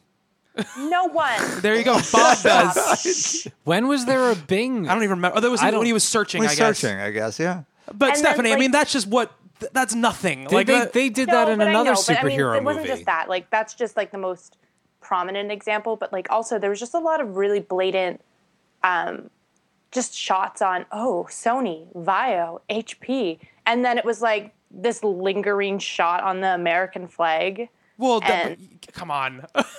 I'm sorry. The American but, like, flag is not you're product watching placement. something It's that's supposed to be Canadian. just you know superhero fun, and you're just like, all right. Well, if there was a polar bear, she wouldn't have any it was like a problem. two-second shot of the American flag. Still, I don't even remember a shot I saw it than American people's flag. patriotism. There's, I saw it because there's that shit in every Spider-Man movie. They do like the American flag thing in every Spider-Man movie. But it was like in a firehouse or something when people were like running out of the firehouse, and the shot lasted maybe a second longer, Is this like when I on went the to flag. bathroom? I don't remember. no, he wasn't when he was in the bathroom. it was during the action scenes. I mean, it's not like a big deal, but I'm just saying these hmm. are little things. Like it's not like a big deal. They're just little things that added up to make it a little less enjoyable for Right, me. But sure. I did enjoy the movie for the most part overall. I will say the product placement thing and the American flag thing. I think are you bringing things to the movie because no, I didn't. I didn't even. notice. Like it just. I didn't notice it one of the literally product made me roll my eyes. Like I, I didn't go with anybody. I it was my own date. Hey, Steph. Sup? And you know, like it wasn't like somebody was like, "Oh, the American flag." Like I'm sitting there watching it, and it was just like, "Oh, please." Like did that She need to be hates there? us. No. She does. She hates it was America. just little things that added up to me that made it just kind of, you know, rah rah rah. Okay, there was one shot of an American flag in the entire movie. I'm just saying. But you way, loved wait, you loved Captain America. little things. But, uh, but uh, one shot of an American flag of a movie produced in America about an American superhero written by an American. So taking place in an American taking city. place in an American city. So One of the most famous American cities. yes, well, get over yourself. All right. Um, but liked it overall. yes, We'll like go with overall. Uh, okay, Steve, you. What about me? What'd you think about the movie? I don't know. No, I'm kidding. Um, I honestly, I loved it. Um, well, loved is a s- very strong word. That's what you said after we saw the movie. You said you loved it. I did. That's fine. You don't have with to it. apologize for loving the movie. I, you know what my, my thing is? I was talking to a, a friend of mine. I was talking to my friend Logan earlier, and I, I don't like Tobey Maguire. I don't like Tobey Maguire. I, uh, I don't like Mary Jane Watson in the in the Sam Raimi films. And as much as I remember, like you you mentioned when we left, like that you like when you left Spider-Man 2, you were pumped. Yeah. and I I felt pumped at the end of this one.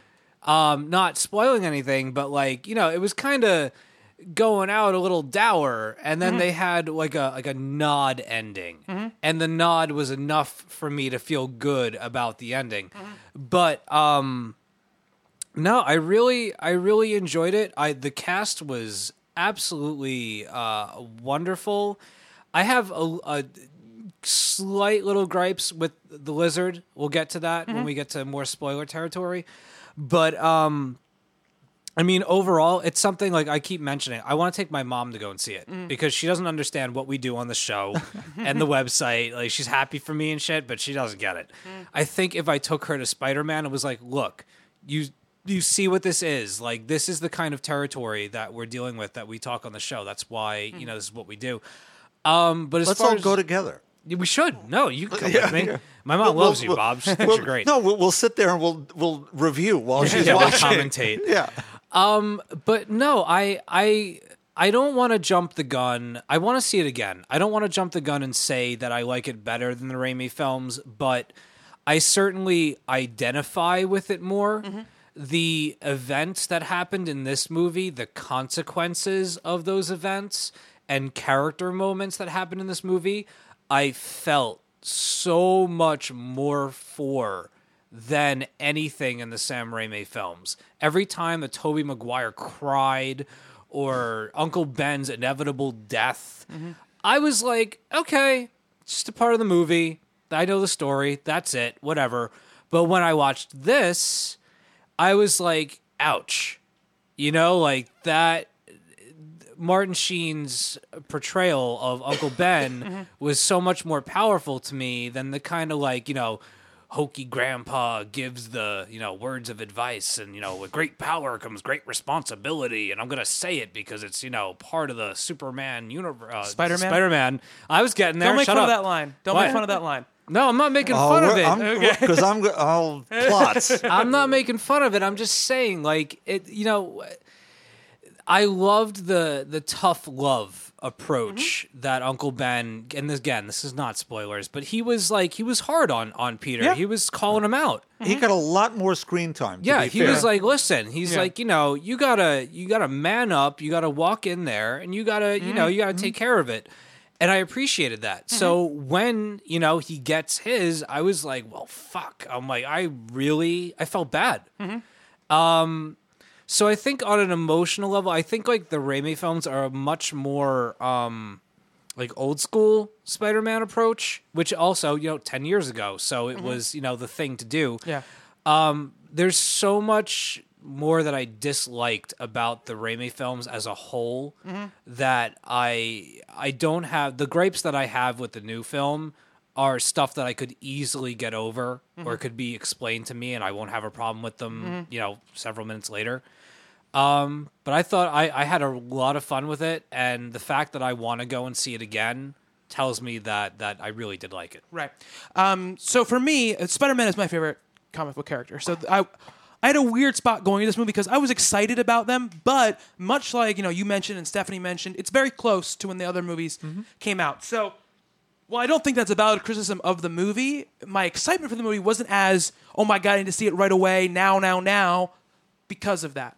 And because Spider Man 3 leaves a bad taste in your mouth. I just tried to rewatch it. It still leaves a bad Yeah. taste in my mouth.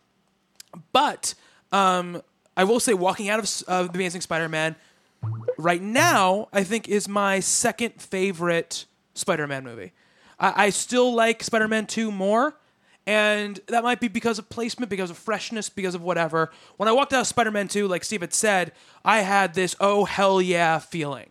Um, I think it's a better origin story than Spider Man, the, the first Sam Raimi Spider Man. I think it does stuff better. Obviously, just by factor that it's 10 years later, it looks better. Um, I, I feel like very much Sam Raimi Spider Man 1 is very much the Richard Donner you know, mold of superhero movie. It's very much in that tradition of the first Superman movie. And it's big, bright colors, all this other stuff, you know.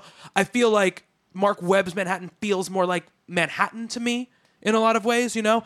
Um, and I feel like this is slightly less hokey while still being goofy at times. It's not it's not Batman Begins, you know, but it's not incredibly goofy either. Uh, I think Andrew Garfield is a better Peter Parker and a better Spider-Man than Tobey Maguire, and I like Tobey Maguire, but it's better.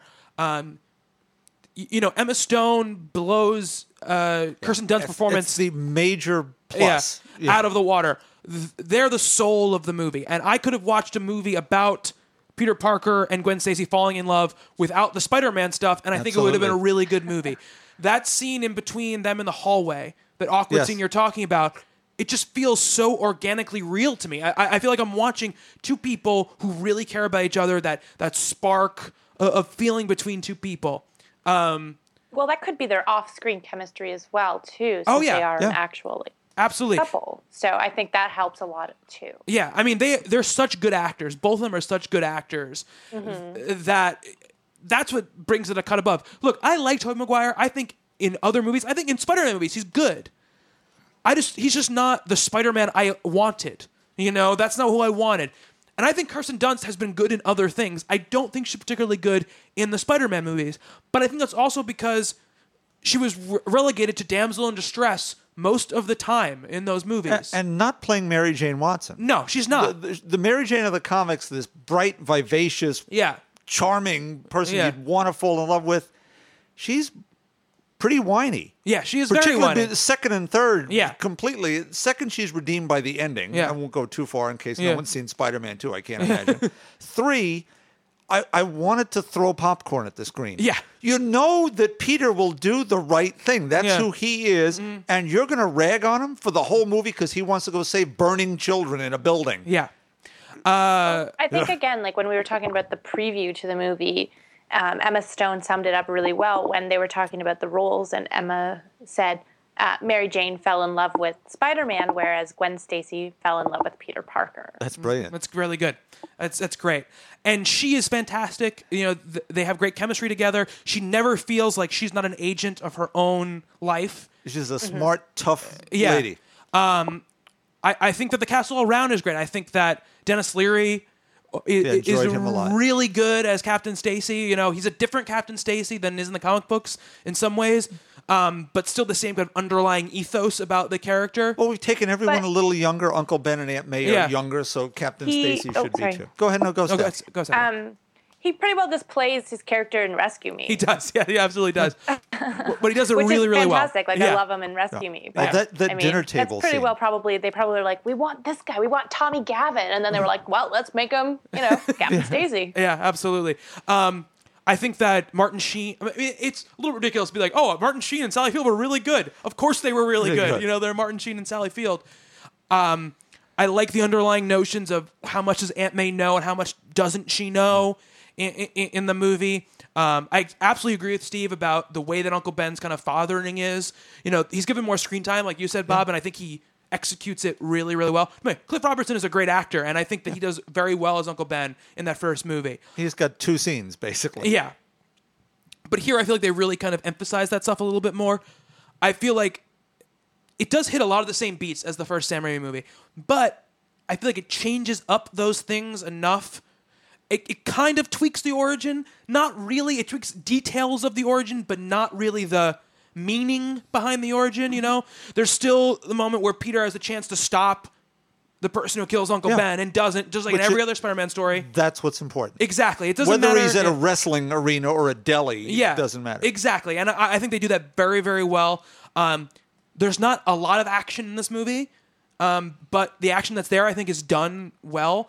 It's- but I agree with you. I would have paid to see an hour and a half of them. Yeah, exactly. Just Gwen and Peter. yeah, The little girl behind me would not agree.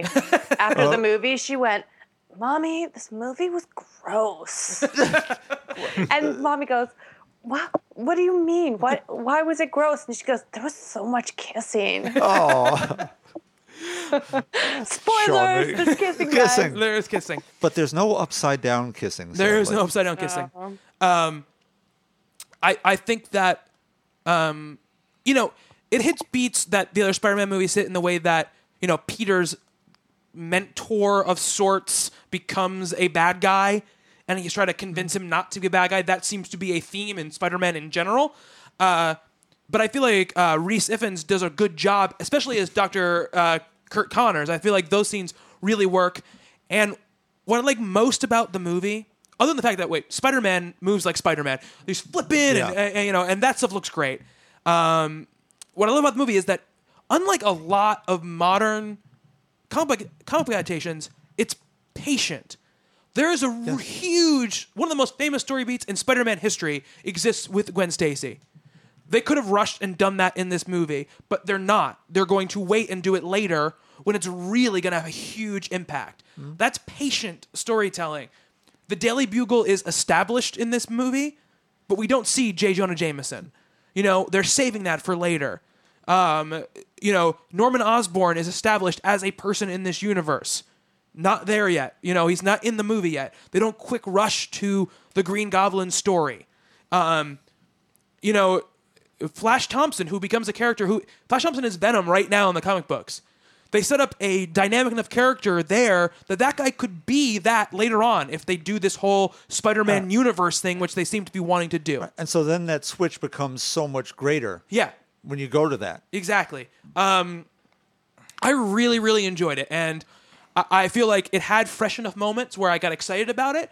Um, and I, I said there, and there were some moments, Bobby, you said right that it drags a little bit. And for me, it didn't drag, but there were moments where I was like, okay, this is gonna happen, then this is gonna happen. Kind of like when I was reading Batman Year One, I was like, okay, this is gonna happen. I got, we have to get through this part, and then I will see more interesting stuff. But I liked his attitude a lot more. I liked his humor a lot Yes. more. Um, so I was overall very, very positive um, on the movie. Um, does anyone else say before we get into spoilers? Anybody else want to? Stephanie, do you want to chime back in? What did you think of Andrew Garfield and Emma Stone? Though you didn't really get to that part. Um, I loved them. I thought they were actually perfectly cast. I'm not. I, I like Kirsten Dunst. I didn't like her in the role like in the Spider-Man movies prior to this. Um, nor did I really appreciate Bryce Dallas Howard as Gwen Stacy in Spider-Man Three. I Right. think she's a good Gwen Stacy, but Emma Stone just like knocks it out of the park. Yeah, absolutely. Um, she had the look, but Emma Stone embodies Gwen Stacy to me. And the same thing goes for Andrew Garfield and Peter Parker. Um, he just he just got it. Um, I liked how they just again their chemistry was perfect. I I mean a lot of couples wind up together because of working together in movies and um, this is one of those times where it really really paid off mm-hmm. that they had that chemistry because their moments were real. When they're sitting together looking into each other's eyes mm-hmm. like you can tell that they feel something for each other like for real. Mm-hmm. And it's not just them acting even though again like you guys said they are both exceptionally talented young actors that you know if they keep up the momentum that they're at now are going to be really big deals like or continue to be really big mm-hmm. deals mm-hmm. throughout their careers so yeah, I think that they were perfectly cast. I think everybody, Rhys Ifans did a fantastic job. I was a little bit disappointed with how um, the lizard came out. Yeah, we're gonna get to that. like Right, desi- yeah, no, I won't go design that, wise, but, like design I wise, mean- you mean, or like the way the character came out. No, I, I have no problems with both. Rhys Rhys's portrayal of mm-hmm. it, um, but I, I don't know. I'll leave it at you know Emma and Andrew were pitch perfect to me. I, yeah, I, absolutely. I, I, I totally agree. Um, and there's a, a couple really great scenes where I just I like the way that uh, Andrew Garfield's Peter Parker develops over the movie because in this movie, yes, Uncle Ben has a giant influence on what he's doing and why he does what he does. But there's also that dinner conversation you talked about with Captain Stacy, which also reorients him even further to becoming mm-hmm. the hero that Spider-Man eventually becomes. And you know, it felt deep to me. And you know, we talk about we talked about Captain America before and how I feel like Captain America had probably the best and most real feeling love story of any of the superhero movies. I think this trumps it in in, in a lot of Yes. ways, you know, and also because Spider Man's much more about that. It's much more about Peter Parker's life, you know, m- more than it's about Steve Rogers' life in mm-hmm. Captain America. So there's more to that, but you know, you, you take a director like Marc Webb, who the only thing he's directed before is an indie romantic comedy, and that's what it feels like there is inside of this big action movie. I feel like there is mm-hmm. a romantic independent comedy inside of this, you know, big action movie. And 500 tragedy. Days of Summer, the superhero movie. Yeah, Now, is 500 Days something I haven't seen? you should. See, I think you would enjoy It's it. Bob. so great. Okay. Yeah. I think you would enjoy it. Thing to do tomorrow.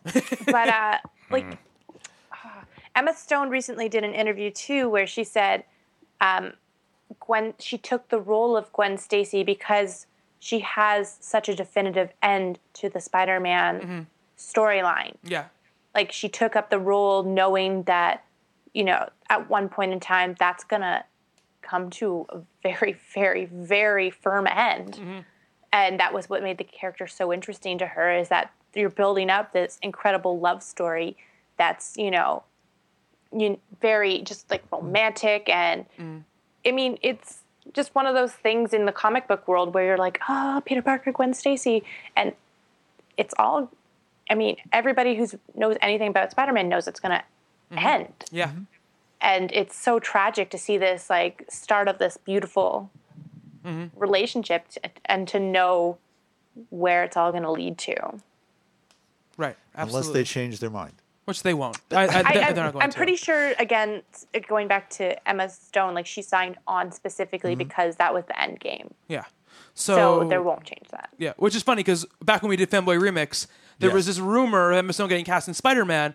And of course, we said that and talked about it before the casting came out. We said, oh, it's awesome. They're picking a spunky redhead to play Mary Jane. That's perfect. And then they announced that it was Gwen Stacy. And we're like, what? you know?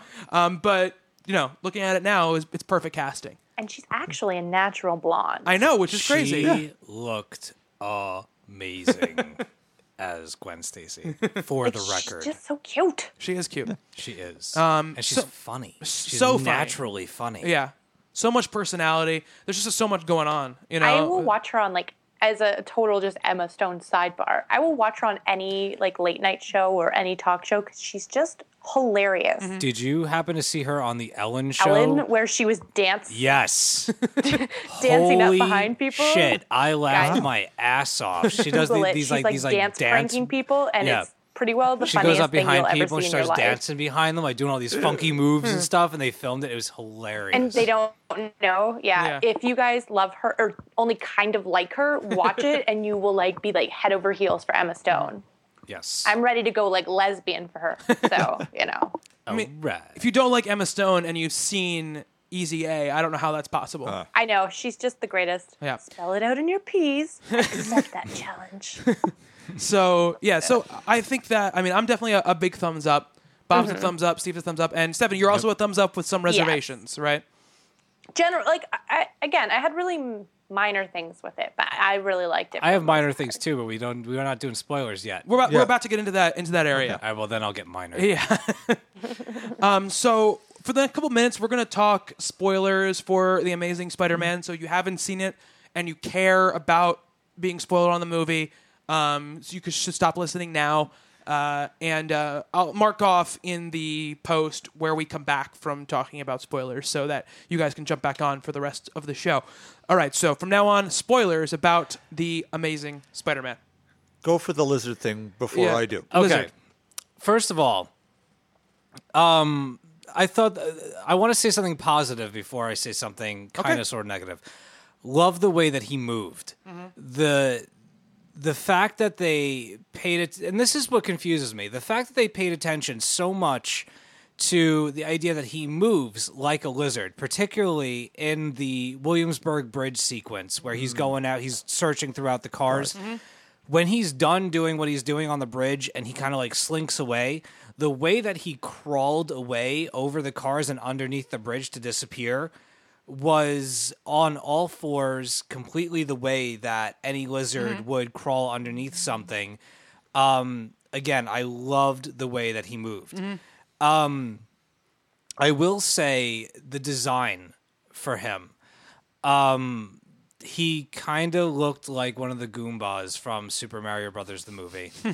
um, I under again, I understand why they did that. I under I, I've watched enough movies. I know enough about Hollywood. I haven't been watching a lot of movies lately, but I understand that when you build a character like that, you need to make him humanistic. You have to have him look like a human. You have to have him talk because if he doesn't talk, then people 60% of the audience isn't going to relate to him.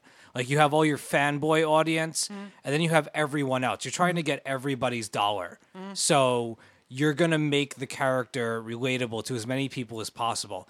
And that's my next gripe is that even though the lizard has spoken in the comics, he doesn't really he speaks, but it's a like a dark and sinister the the the lizard formula not only changes him physically, but it affects him mentally. Mm-hmm. And that is the one thing about the lizard that I realized over the last few days that it, did the movie did not have until the even after the credits that uh, there was no uh, it's almost like a dual personality thing mm-hmm. that when the lizard is Jekyll and talking Hyde. yeah, it's yeah, it's exactly. It's like a Jekyll and Hyde thing where when the lizard speaks, it's not Curt Connors, it's the lizard. It's this thing that's been awakened in him and it's sinister and it's nasty and it's just yeah, I know. And like when he's talking to him, I just I felt like certain moments where they were like big lizard moments that especially the scene in the high school uh, lab mm-hmm. where he's like holding him up and he's talking to mm-hmm. him and stuff like that and that's when you get like the big close up of all the work that they did to make the lizard look good mm-hmm.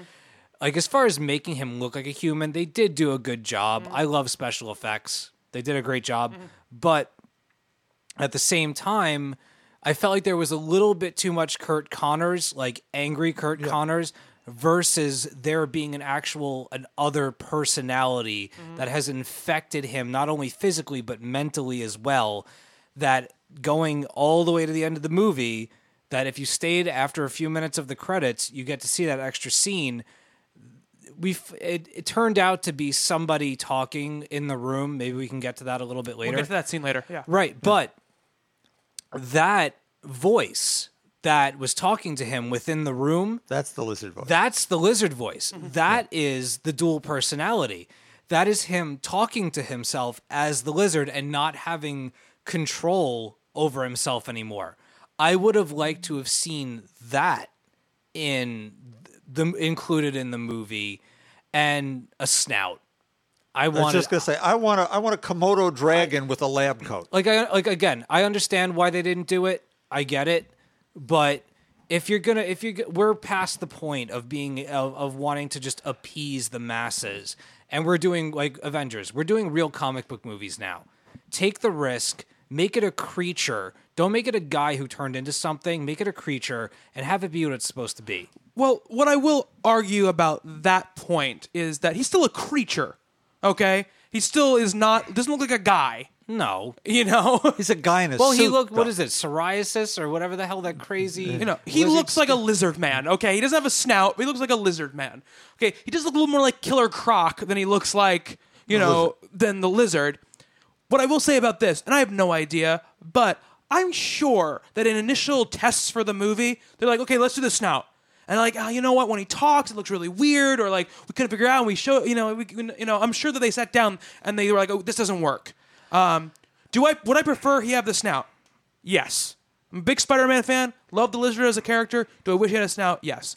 Um, about the split personalities thing, yeah, that would be nice. I, I I think that maybe they were a little bit worried about the whole like Willem Dafoe talking to himself in the mirror scene from Spider-Man One, which didn't never came off very well. You know, um, there's the whole thing with like um, Doc Ock in the second Spider-Man movie where he's like he, he, he can't get control of himself, you know, and those things. So I I think they wanted to give more agency to the uh, the villain in a lot of ways. You know, I think it to me, while it's not exactly exactly like the comic book, you know, if Lizard he injects himself on purpose to become the Lizard in the movie. You know, he knows what's going to happen to him when he injects that thing into him. So to give it this thing where when he becomes Lizard, he has no dis- decision about what he does. That would take away some of the, you know, some of the oomph behind the villain to me. In Yeah, a lot but of he ways. just thought that he was going to regrow his arm, and that was going the to call first it a day. time, but then he does it again when he knows what happens to him. You know? So in that way, in the fiction of the movie, if when he becomes lizard he has no idea what he's doing, then it becomes less dramatic to me. But you could have then added a beat. Okay, he comes back in the way the Hulk used to, not Mm. knowing Bruce Banner didn't know what the Hulk did. Oh yeah, yeah, I know. So you, the second time could be the lizard ascendant, Yeah, I mean, I Mm. niggling away inside his reptilian cortex, deep in his brain, saying, "No, you want to do this again, don't you?" Right. I get the feeling, you know, that obviously Curt Connors is doing things when he's the lizard that he wouldn't do as normal Curt Connors. I mean, at the end, he saves Peter.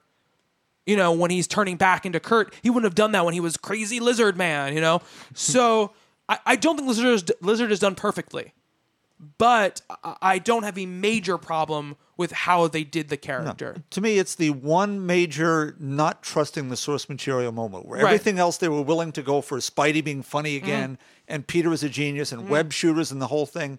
And that was the one line that didn't it didn't seem like they wanted to cross. Right, Stephanie, what do you think of the lizard? I I think it was an interesting choice for a villain. I don't know if I feel like it was the best choice for the villain. Um, I again, I liked Rhys Ifans in the role, but the costume seemed a bit silly. Like it seemed almost um, not the costume. I mean, it wasn't a costume The effect. Yeah, I got what you mean. um, but it almost the CG to me almost seemed reminiscent of them trying to do one of the Hulk movies. Like just that real sense of it's just I, I mean, we've come a really long way obviously with CGI and all that, but it still felt very not real and not there. Okay. Do you know what I'm saying? Yeah, like absolutely. I know what you're saying. I, I I like the characters that don't seem fake on the screen. Do you mm-hmm. know what I mean? Like it's just the threat doesn't seem all that scary when I know it's a computer Right. like attacking Spider-Man. That makes total sense. I do like that they put him in the lab coat, at least for that one scene. That Yeah. was that was cool and very reminiscent. Steve. For the record, just while she's talking about villains and whatnot, Mysterio. That's Okay. That- You- I'm just saying, You're just saying Mysterio? no, that's this that's the Spider-Man villain that if I got to choose, that's who I want to see in a movie because that's a tangible character that you could do something really crazy with. Yeah, I mean, Mysterio is a very delicate character to work with, though, because in the wrong light, he just is a joke. Y- Yeah. You, know? So get a good writer. um, but the mo- most of the time, he's a uh. joke in the Spider Man. Well, if you go back far enough, mm. you know, where the, there's a famous issue, Spider Man goes mad, mm-hmm. Where the cover is everything's upside down and Spider Man's crawling across the ceiling, but the room's the other way around, and it's Mysterio just doing Mysterio stuff. Right. Yeah. It- yeah. it- you know, if you let him play on the mental aspects Mm-hmm. of it and not just, oh, it's special effects. No, if Spidey doesn't know, Mm-hmm. and he, if it's his first appearance, he wouldn't know that there's someone who can do that. Yeah, I mean, I'd love to see Mysterio. I mean, that, that I would be think great. Raim, Raimi was going there for Yeah. all intents and purposes, but we never got to see that. Um, Kraven, maybe. Kraven would be a, a very cool idea. A very, very cool idea. Um, I mean, they're going to get to the Green Goblin eventually, and I want to see that. I want to see them do the Green Goblin right because the first movie does not do the Green Goblin Have right. you seen the makeup for the first Yeah, one? yeah, the But they- test, yeah. the Yeah. test. They were going to do it right. They just Yeah. couldn't. Get That the photo. outfit was a joke. It was, yeah. Ugh. Um, so yeah, so the lizard was a gripe, obviously, Right. for for you, Steve, and a gripe for I think for most people seeing Mm-hmm. the movie. Well, Yeah. my, I mean, if we're, since we're in spoiler territory, my gripe with, I mean, you know, of course it's going to come up that the whole, you know, Sam Raimi versus thing. Um, and as far as my liking this newer movie a little bit better than some, maybe the Raimi films, is that for all, uh, I didn't feel anything when Uncle Ben died in Raimi's film. I just I knew it was part of the story. It was like I was on cruise control. I didn't feel anything for it. But still knowing that he's going to die in the new one, there was because of the fact that he was like giving the tough love and he was much more there was much more time with him mm-hmm. spent that they executed that better. I felt it mm-hmm. when Uncle Ben mm-hmm. had, had died. When I'm we're spoilers now. When Captain Stacy mm-hmm. gets the the fistful of claw mm-hmm. and and it cu- came out of like I was like, holy shit! I a had no idea that was going to happen. Right. And B, I I was like, no, Like I, I I liked him. Yeah. And because of the good the the wonderful job that Emma Stone did attaching me to her Gwen Stacy character, even though I wasn't too attached to Captain Stacy because of Gwen, knowing that it's her father, I felt that. Oh, yeah, like I totally 100% agree with that. I wasn't attached to Tommy Gavin, uh, but I was, uh, I you could see her love for him. Like it really, like Yeah. they did such a good job with everything that you could see her passion and like he, this was his like oldest daughter and Yep. It just, it really was heart wrenching because she made it heart wrenching. And uh, I mean, you know, the the moment it's it's a funny thing to focus on, but the moment with um, Peter comes into her room and she doesn't want Captain Stacy to find out, and she's like saying like, you know, oh, I got cramps. Yeah. First of all, Isn't it real Don't you want bad? Coco? yeah. Uh, just a point. The look on his face. He has a face on, and then he curls his upper lip into some kind of weird contortion. During that scene, I I didn't crack up out loud in the theater, but internally I was dying. but moments like that, normal moments mm-hmm. in having a daughter and and growing up with them and watching your daughter grow up and mm. being like not wanting to be a part of that, like all right, you know, that's for your mom to deal with mm-hmm. that moments like that, as silly as that was, that's something that she's like, I don't know when my dad's gonna come home. She told Peter, you know, I don't know if he's coming home or not. And that that connection to her father, that, you know, that fatherly, daughterly love, whatever you want to call it, I connect with that. You know, and uh, it just it had so much more of an impact for me than anything in in the Raimi films that uh, Norman Osborn or the fact that I was so bored with the Green Goblin thing for three whole movies. We had to deal with James Franco and his whatever. Mm-hmm. Um, I just I, I remember as I mean I need to watch the films again, but I remember not really feeling it. And for this movie, I I felt things. Maybe I look at movies a little differently now. Mm, maybe, yeah. or maybe I'm I'm mm. putting more to the test with these mm. since we're doing the the show and stuff that mm-hmm. like it matters more that these movies hit, mm-hmm. but it did, and for me, it makes it the better the better film. Yeah. So I have a minor quibble Mm-hmm. with the Captain Stacy thing. Go ahead. And it's not the actors or the script or anything, it's the compression of it into this one movie. Because Captain Stacy and the Peter thing built over a reasonably long period of time. And Peter occasionally suspected that Captain Stacy knew but didn't really know. And then it's spoiler alert for a comic book from 50 years ago. Uh, Captain Stacy saving a little girl gets crushed by a pile of bricks thrown off a building by Doctor Octopus. Spidey shows up, and it's he's laying there in a heap, and it's take care of Gwen. Ah, And Peter didn't know that Captain Stacy knew. And that handoff of his daughter to Peter would have been a much nicer beat than the reverse. it would have been cool if he didn't take the mask off and he didn't know, and at the end he looked at Spider Man and said, says- "Take care of Gwen" to let him know that he knew. Peter, yeah, take care of Gwen, Peter. that would have been cool.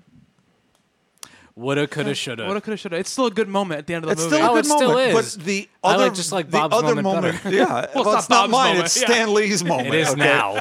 It is now. Um, and, and that's minor because they, mm. they still get to some of the same points, and their relationship. Just you say it's that extra tag moment where you think it's done. The moment at his doorstep where he's telling her to get lost, Yeah. basically, is incredible. Mm-hmm. I mean, that brought a tear to my eye. That Yeah. is just, and the the the line that's missing from the movie, which would have been nice there somewhere, kind of, or because it would have played off that. With great power comes great responsibility. Is not in a Spider-Man movie. Yeah, but here's the thing, and this is one of those things where, I mean, he says he says a version of that line to Peter, you know, um, but this was the same thing when you're talking about the Batman Year One thing, where you're like, why doesn't he do the speech? We've seen it already. We've seen it done already. This movie was already fighting against this litany of people who were like, I don't want to see this again. I don't care about this. What I have to see him getting bit by a spider again. so to have that line would have been cool, but I don't think it has the same effect because it's already been in a movie. Yeah. You know, that was 10 years I, ago. I see that, but it's such the mantra of Peter Parker. Right. So And how do you avoid? I mean, but again, Uncle Ben says a version of that line to him. He doesn't say that line to him, but he says a version of it. Mm-hmm. And you um, don't know that won't come into effect like Yeah. at another point in time. Yeah, absolutely. But at the same time, I do agree with Bobby that it was like it just would have been one of those things where people were like eye roll, like Yeah. despite the fact that it is like a definitive like Spider-Man thing, it just mm-hmm. was just we've heard it before. Yeah. they definitely needed to do something different mm. while keeping that sort of feeling of Spider-Man. Otherwise, it would have just been one of those films again that nobody was just it, oh okay well we saw that 10 years ago I like the way that they change up the way Peter works with his powers and kind of, you know, uh, starts playing with them and stuff. Mm-hmm. Um, it- it's a totally Marc Webb is very was a music video director and and well coldplay plays yeah Coldplay the the which is my it's my favorite Coldplay song in the entire world uh, Oh, Kingdom yeah. Come, um, and uh, you know I like that I like that's different you know I like that they they played around with it a little bit. Um, It also shows you he is an athletic kid, despite Yeah. being a science nerd. Yeah. That now, look, Tobey's Peter, yeah, not so much, and all of a sudden, by saying Shazam Web, all of a sudden he can swing through the sky and do all these things. This is a skateboard kid who's Mm-hmm. Yeah. sort of used to being in the air. yeah. And you can see it figures out a little at a time, which then leads into, you know, I was doing quibbling. One of the great positive points here is that sort of first person web sling you get because of the Yeah. advance in technology mm-hmm. that really puts you in the feeling like I am swinging through the city with Spider Man here. and it's good because it's only like a few seconds at a time. You know, it's not one big, huge, long Yep. sequence. It happens in a couple seconds, a couple places, and just it's in the middle of seeing him third person swinging through the city. Uh, just to point out that last sequence at the very end, Mm. Yeah. when he slingshots himself through the construction equipment, Wow. Yeah. he in that in those forty five seconds, Mm-hmm. he hits so many iconic Spidey poses Mm-hmm. Yes. that I just every single time that they like slowed down the shot just a little bit Mm-hmm. so you can catch that that position.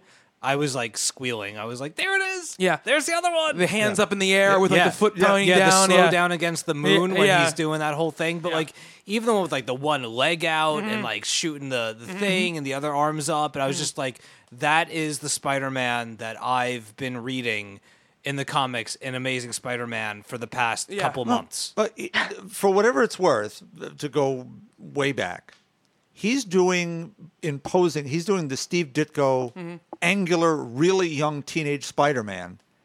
And Tobey, his body type is different. It's more Yeah. the Romita one from years later. He's slightly thicker, Hmm. slightly older, not nearly as quirky Yeah. in those poses he's Yeah. adapting. And I love the scene where he's in the sewer and he shoots out all the webs, and it's like a very Yeah. like smart Oh, thing to do. was- perfect Yeah, listening to his his headphones, I love that he has the backpack with him. All those things are very, sp- and it mixes the amazing and the ultimate universe in some ways. In that way, answering his cell phone when he has his costume on, that's been a very ultimate Spider-Man thing to do. But I liked all that stuff very much. Um, yeah, and again, we said before we touched on it, th- he's really smart. You know, he has Yeah. these big ideas, and he he loves science, and you feel like he knows how to do equations and and all these things, and I, I love that stuff. Um, I love that he goes to Midtown Science because that's ridiculous Yeah. name for a school, but it's the school he goes to in, in the comics. So And we let Gwen be smart too. yeah, Gwen is very smart. Um, yeah, I, I I dug all of that stuff. Um, and Can I go for a not dug thing? yeah, sure. As some of these movies get to be, there's a little bit too. Am I allowed to say unnecessary? No, Oh, okay, forget it then. There's a little bit. There's a little bit too much connectedness. that yeah, I can see that. You know that he has to. She has to intern for him. They have to go to here, Yeah. and, and everyone works for Osborn, and and that everybody has to know who Spider-Man is. Well, no, only. i mean, That's everybody enough for me. The way Gwen, that she found out was adorable. yeah. I like. it. I don't disagree, Mm-hmm. but so quickly. Secret identity, wear a mask, except Ah. that your girlfriend knows, and If Captain I had a Stacy knows, and the doctor knows, and if I had a girl like Gwen Stacy and she was walking away from me, and I had to tell her I was Spider Man to get her back. You bet your ass I would shoot out a web and and grab her towards me. But again, Curt Connors knows in the comic books that Peter Parker is Spider Man. He knows. Eventually, not right away. Eventually, right, but this is like know. much. They're not going to tell Spider-Man stories for sixty years. This is a compressed It's too bad. timeline here. Um, and again, the thing with secret identity, my girlfriend doesn't know, and where am I going? All blah blah blah blah blah blah blah. blah. We've seen it before in like a million superhero movies. I don't care about the scene where Gwen is like, "Peter, where are you going?" And then like later on, we find out, oh, she finds out he's Spider-Man. She's so happy and relieved, but also scared. You know, I don't need to see that scene anymore. Just like I don't need to see the scene where Gwen finds out that her mentor is the Lizard and has a freak out scene where she doesn't believe Peter and then she runs away oh. and then like that scene's not in this movie. And Brian had mentioned that scene's missing, you know? And I don't need to see that scene anymore. I've seen it a million times. I know how it ends. It ends with Right. you being okay, you believing Peter. That's where the scene ends, you know?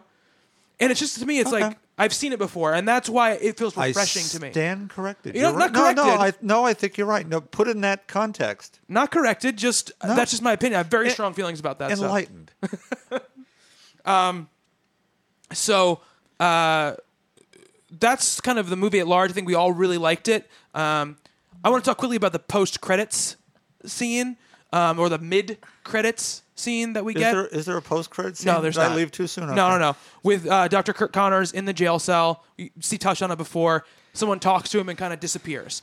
Um, there's a lot of hubbub about who it is, what it is, because they're very, very cagey about what's going on there. People assumed it was Norman Osborn at first because that's who they've been talking about. Chameleon was another possibility. well, Chameleon, Mysterio, Electro, because there's the lightning that happens. Um, uh, Rhys Ifans has said it's not Norman Osborn. He says it's someone who works for Norman Osborn. People asked him, "Is it a character we know that we don't know works for no- Norman Osborn?" He said, "Yes." So you can eliminate Norman from that Mm-hmm. uh, that equation. uh, to put the chameleon thing to rest, he phased into the room, Mm-hmm. Spoke a few words, and then was gone. Mm-hmm. I don't think the chameleon can travel through walls. Right? No, so, he cannot. so it's not him. Yeah, no, he cannot. Um, he could look like somebody else, go into that jail cell and wait for uh, Curt Connors, but I don't think that's what's going on there.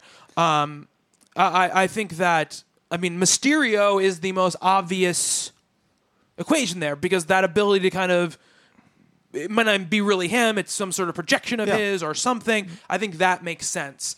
Um, I would love that. there's also that hint, of, uh, that rumor about like because they're talking about the Venom movie, that's something to do with the symbiote or something. But that doesn't feel like why would the symbiote care about Peter's father and all that? That doesn't make any sense to me. Um, what do you think, Bob? I thought Electro at the time, Yeah, uh, which it could be. but um, Mysterio. Now that you're saying it Hmm. this way, c- could work. Mm-hmm. Could be. Norman's too obvious. There was no Yeah. way that was going to end up being Norman Osborn. We're going to see him in a big splashy Yeah, show up at the board meeting. Why would he care at yeah, this point? yeah, yeah, absolutely. Um, Stephanie, any ideas? I'm not as familiar like with the villains, like aside from the really obvious ones. So I don't really know, to be honest. Um, and I don't really know if there's anyone I would particularly like to see.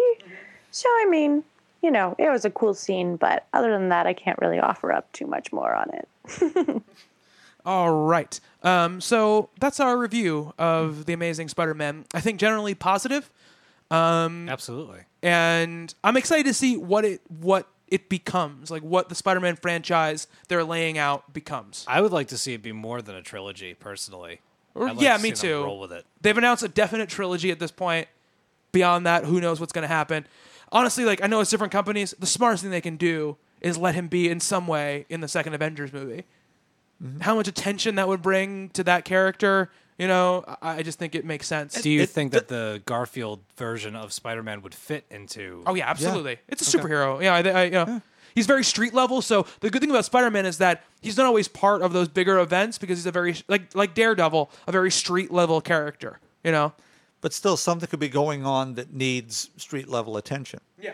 And and why would Paramount, Disney, whatever who's going to distribute, make this thing at this point? In the Avengers side, it's good for them. It doesn't affect them if a Spider-Man movie makes an extra fifty million dollars because you've thrown them into an Avengers movie. Right. Absolutely. Yeah. It reflects well on both studios, and the whole idea of comic book movies in general are uplifted by the idea. Mm-hmm. Yeah.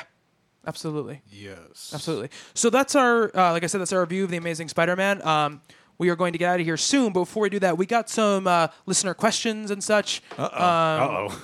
Uh, Ruh-roh. no, no, nothing, uh, nothing, nothing difficult to answer. Um, that I want to read through just really quick once I get my uh, Twitter account up on my phone behind the scenes. Do do do do Do do do. Oh, before I get to that, we got a lot of cool submissions for the contest, the Batman villain Yeah, we did. contest. Um, we're gonna give that out next week. We're gonna read all those Oh. out. Um, some really good ones. We're running. A, we're running pretty long, long on time right here. Okay. Um, but trust me, we got them, and you guys are in the running, and we're gonna read them out. You guys put so much work into them. It's really kind of humbling how much work got put in to these um, these little th- these this one question we asked people to do on the podcast last week. Um, for an Big pr- autographed comic it's a book. big prize, so it's a good prize, It yeah, is but a good still, prize. you- when we read out some of these things, it's crazy how much work got put into them. All right, so first of all, easy one. Um, at Webhead Hero on Twitter wants to know, okay, who did your podcast song? I seriously jam out to that every time I listen to your podcast. So do we. yeah, that is uh, JC Tracy, who uh, TeamSplashPro.com. He is awesome, really talented guy. He did the theme songs for Fanboy Remix and for Doctor Who Cast and for the Man Cave podcast. That you know, all the podcasts I've ever done, he's done the theme songs for. He is awesome. He rocks. They also do short films, um, which are really really cool, like short horror films. So TeamSplashPro.com. Check that out. Um, so we had the Fourth of July yesterday. yeah, we And did. Some of Well, our Stephanie did. European listeners Oh, here we go. uh, kind of said, I, I believe um, that it's Repstones and um, I Am Giant Woman were on um, very negative about uh, American beers. Uh, I believe there was something uh, kind of uh, weak ass beers. I think it was something like that. Yeah.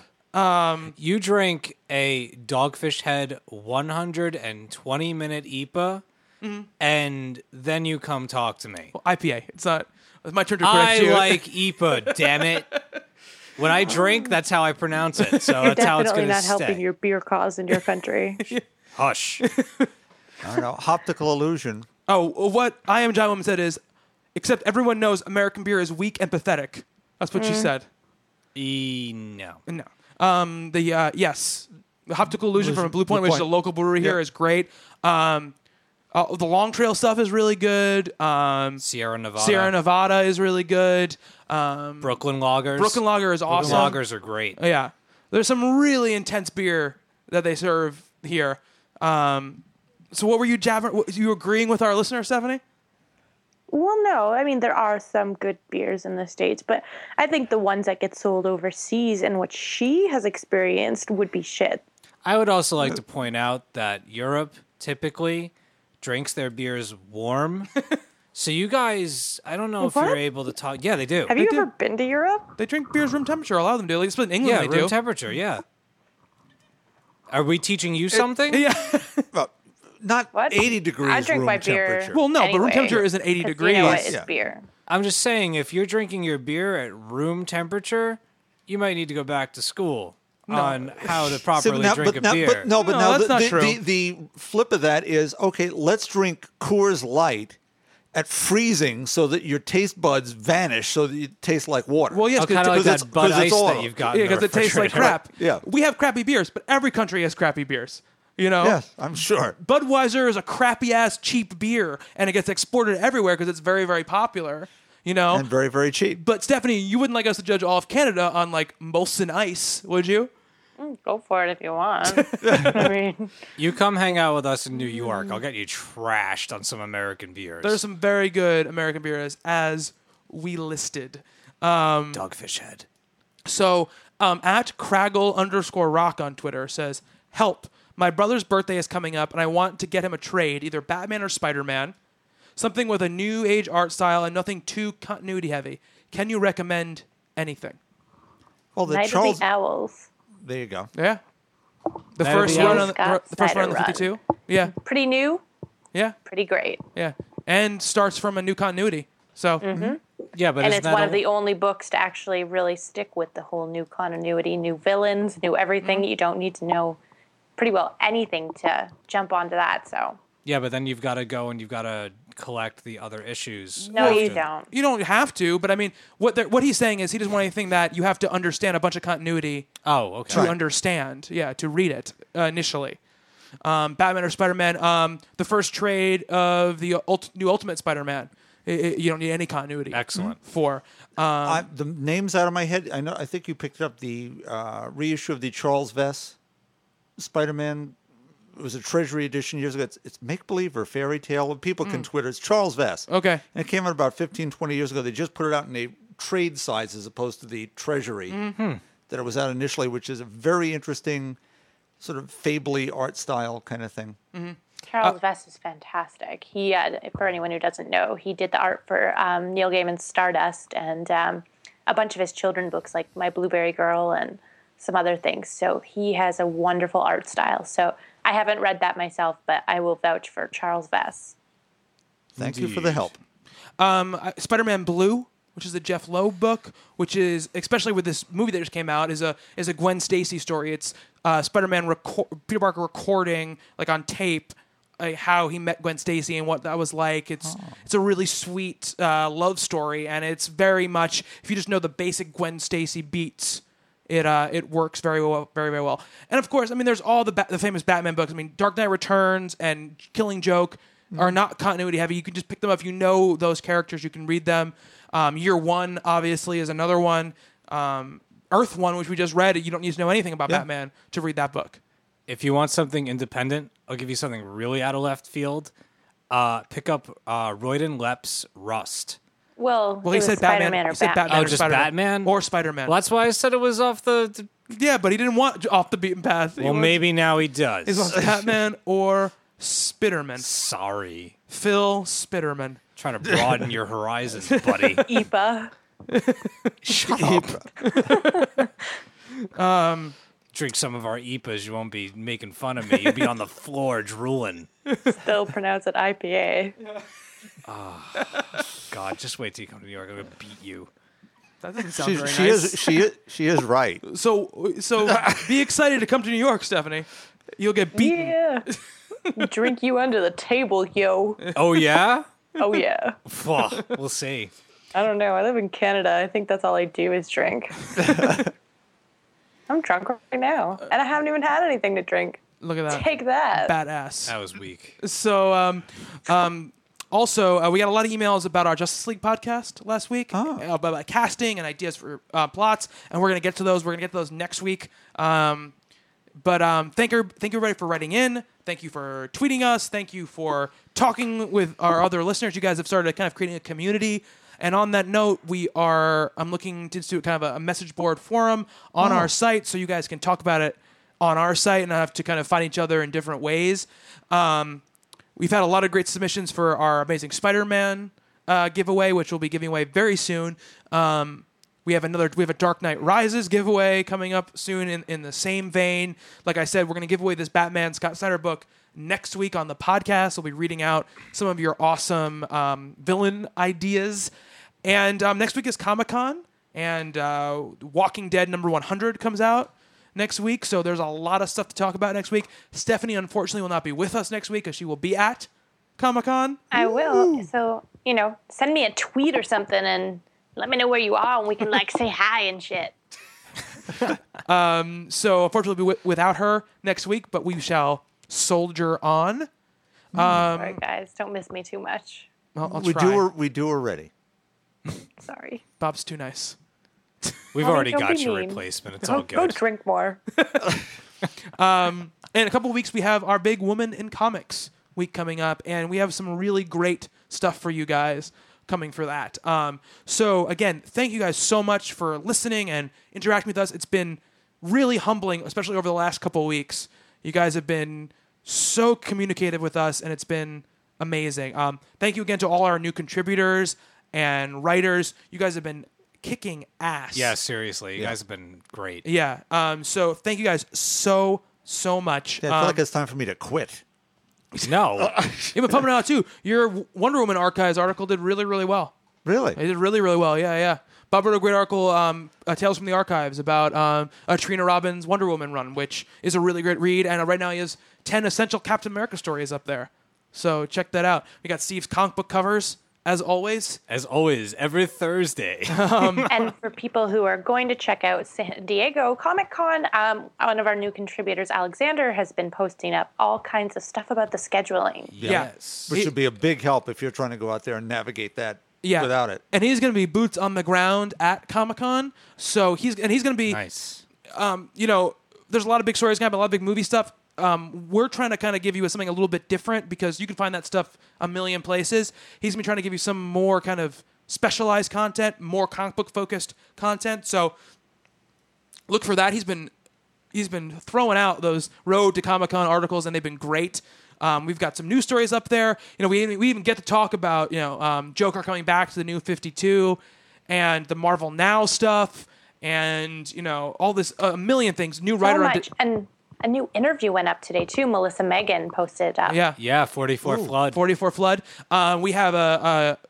If you're listening to this now, maybe in a couple hours, but if you're listening to this Friday or beyond, we have a Jimmy Palmiotti interview going up, uh, which is awesome. Um, a lot of great stuff for you guys to check out. Um, and please comment, let us know what you think, and let us know what you guys want too. If there's stuff we're not doing that you want us to do, let us know because we'll do our best to make And- that happen. Try and share the articles too. Mm. I mean, in a lot of big sites, you know, the sharing kind of just gets, you know, put out there automatically. Everyone's just like, ah, this and that. But if mm. you dig our articles, comment on them, and share them on Twitter and Facebook because, you know, to bring you guys bigger and better things and to bring on more contributors and other things like that to keep bringing out, again, new content, we just need to keep growing and growing and, mm-hmm. you know, sharing and commenting and all that stuff helps. Absolutely, yeah. Beautiful. If you're not following us on Twitter, at Talking Comics on Twitter, it's right now the best way to kind of interact with us um, in a lot of ways. Um, info at talkingcomicbooks.com is the email address. And of course, talkingcomicbooks.com is the um, site to check out all of this content. We have so much content going up right now. It's really, really exciting. Um, if you want to get in touch with us personally, I'm at Bobby Shortle on Twitter. Steve is, Uh, dead underscore Anchorus. yes. Um, Stephanie Hello, Cookie. and Bob's email. No, I gave it the. It's carrier pigeon now. Just, yeah. RRR2442 at yahoo.com. Yes, and like I said before, if you guys want Bob to get on Twitter, that's the best place to kind of show him that correspondence. Um, He's not going to do it. He might not We're not gonna do have to start a Kickstarter project Yeah. to get you know him a computer and get him set Incentive up with the internet packages. and lessons and stuff. well, Bob has a computer. You'll get to teasing. spend the I'm entire teasing. afternoon with Bob. yeah, Gee, we'll do that. We'll do that as a contest. Yeah, yeah. See who can put up with me for a half an hour at dinner. Take him to Reese's. There you go. Get a burger. Um, So yeah, that's all the stuff to get in touch with us. Oh, and review us on iTunes, rate us on iTunes. It really helps. You know, people are searching for comic book podcasts. If they see one with a lot of reviews and ratings, they might check that one out first because obviously people like it. Um, but again, you guys have been awesome. It's been it's amazing to think that you actually want to listen to us talk about this stuff. Yeah, I was just talking about this yesterday. You know, it's because it- we're here having fun. Yeah. Hopefully that shows for everybody. It must be because Yeah. we're, we're doing so well. But it's just sort of we're four people having a good time. yeah, absolutely. Oh, S- s- and I don't know if we said this last week, but I don't know if he even listens. But thanks to Joey Esposito of IGN, who's Oh, been yeah. pimping us out a little bit, and Yeah. you're awesome, dude. Yeah. He is awesome. Joey's a great guy. He's a really nice guy, and he's a great writer too. If you guys don't guys don't go to IGN Comics, I mean, of course, come to us first. But after that, go to IGN Comics. You can check out. spare time. Yeah, he does a great thing every week called Hero Worship, and he does a video called Comics Run. That's really cool, where he goes over the week's comics that are coming out, what he's excited about, and stuff. It, it, it's a really good thing, and they just put up a top twenty-five Batman like graphic novel collection there. So Hopefully, we can have him back on the show again someday. yeah, absolutely. Um, so again, thank you guys very much. Um, that's it for the Talking Comics podcast for this week. For Steve, Yo, yo. Bob, Adios. and Stephanie, See you in San Diego, everyone, or some of you. San Diego, San Diego. Spanish for a Carmen whale's Acapella. vagina. Carmen, Yes. Um, San Diego. Um, I have been Bobby. Until next time on Talking Comics, to be continued.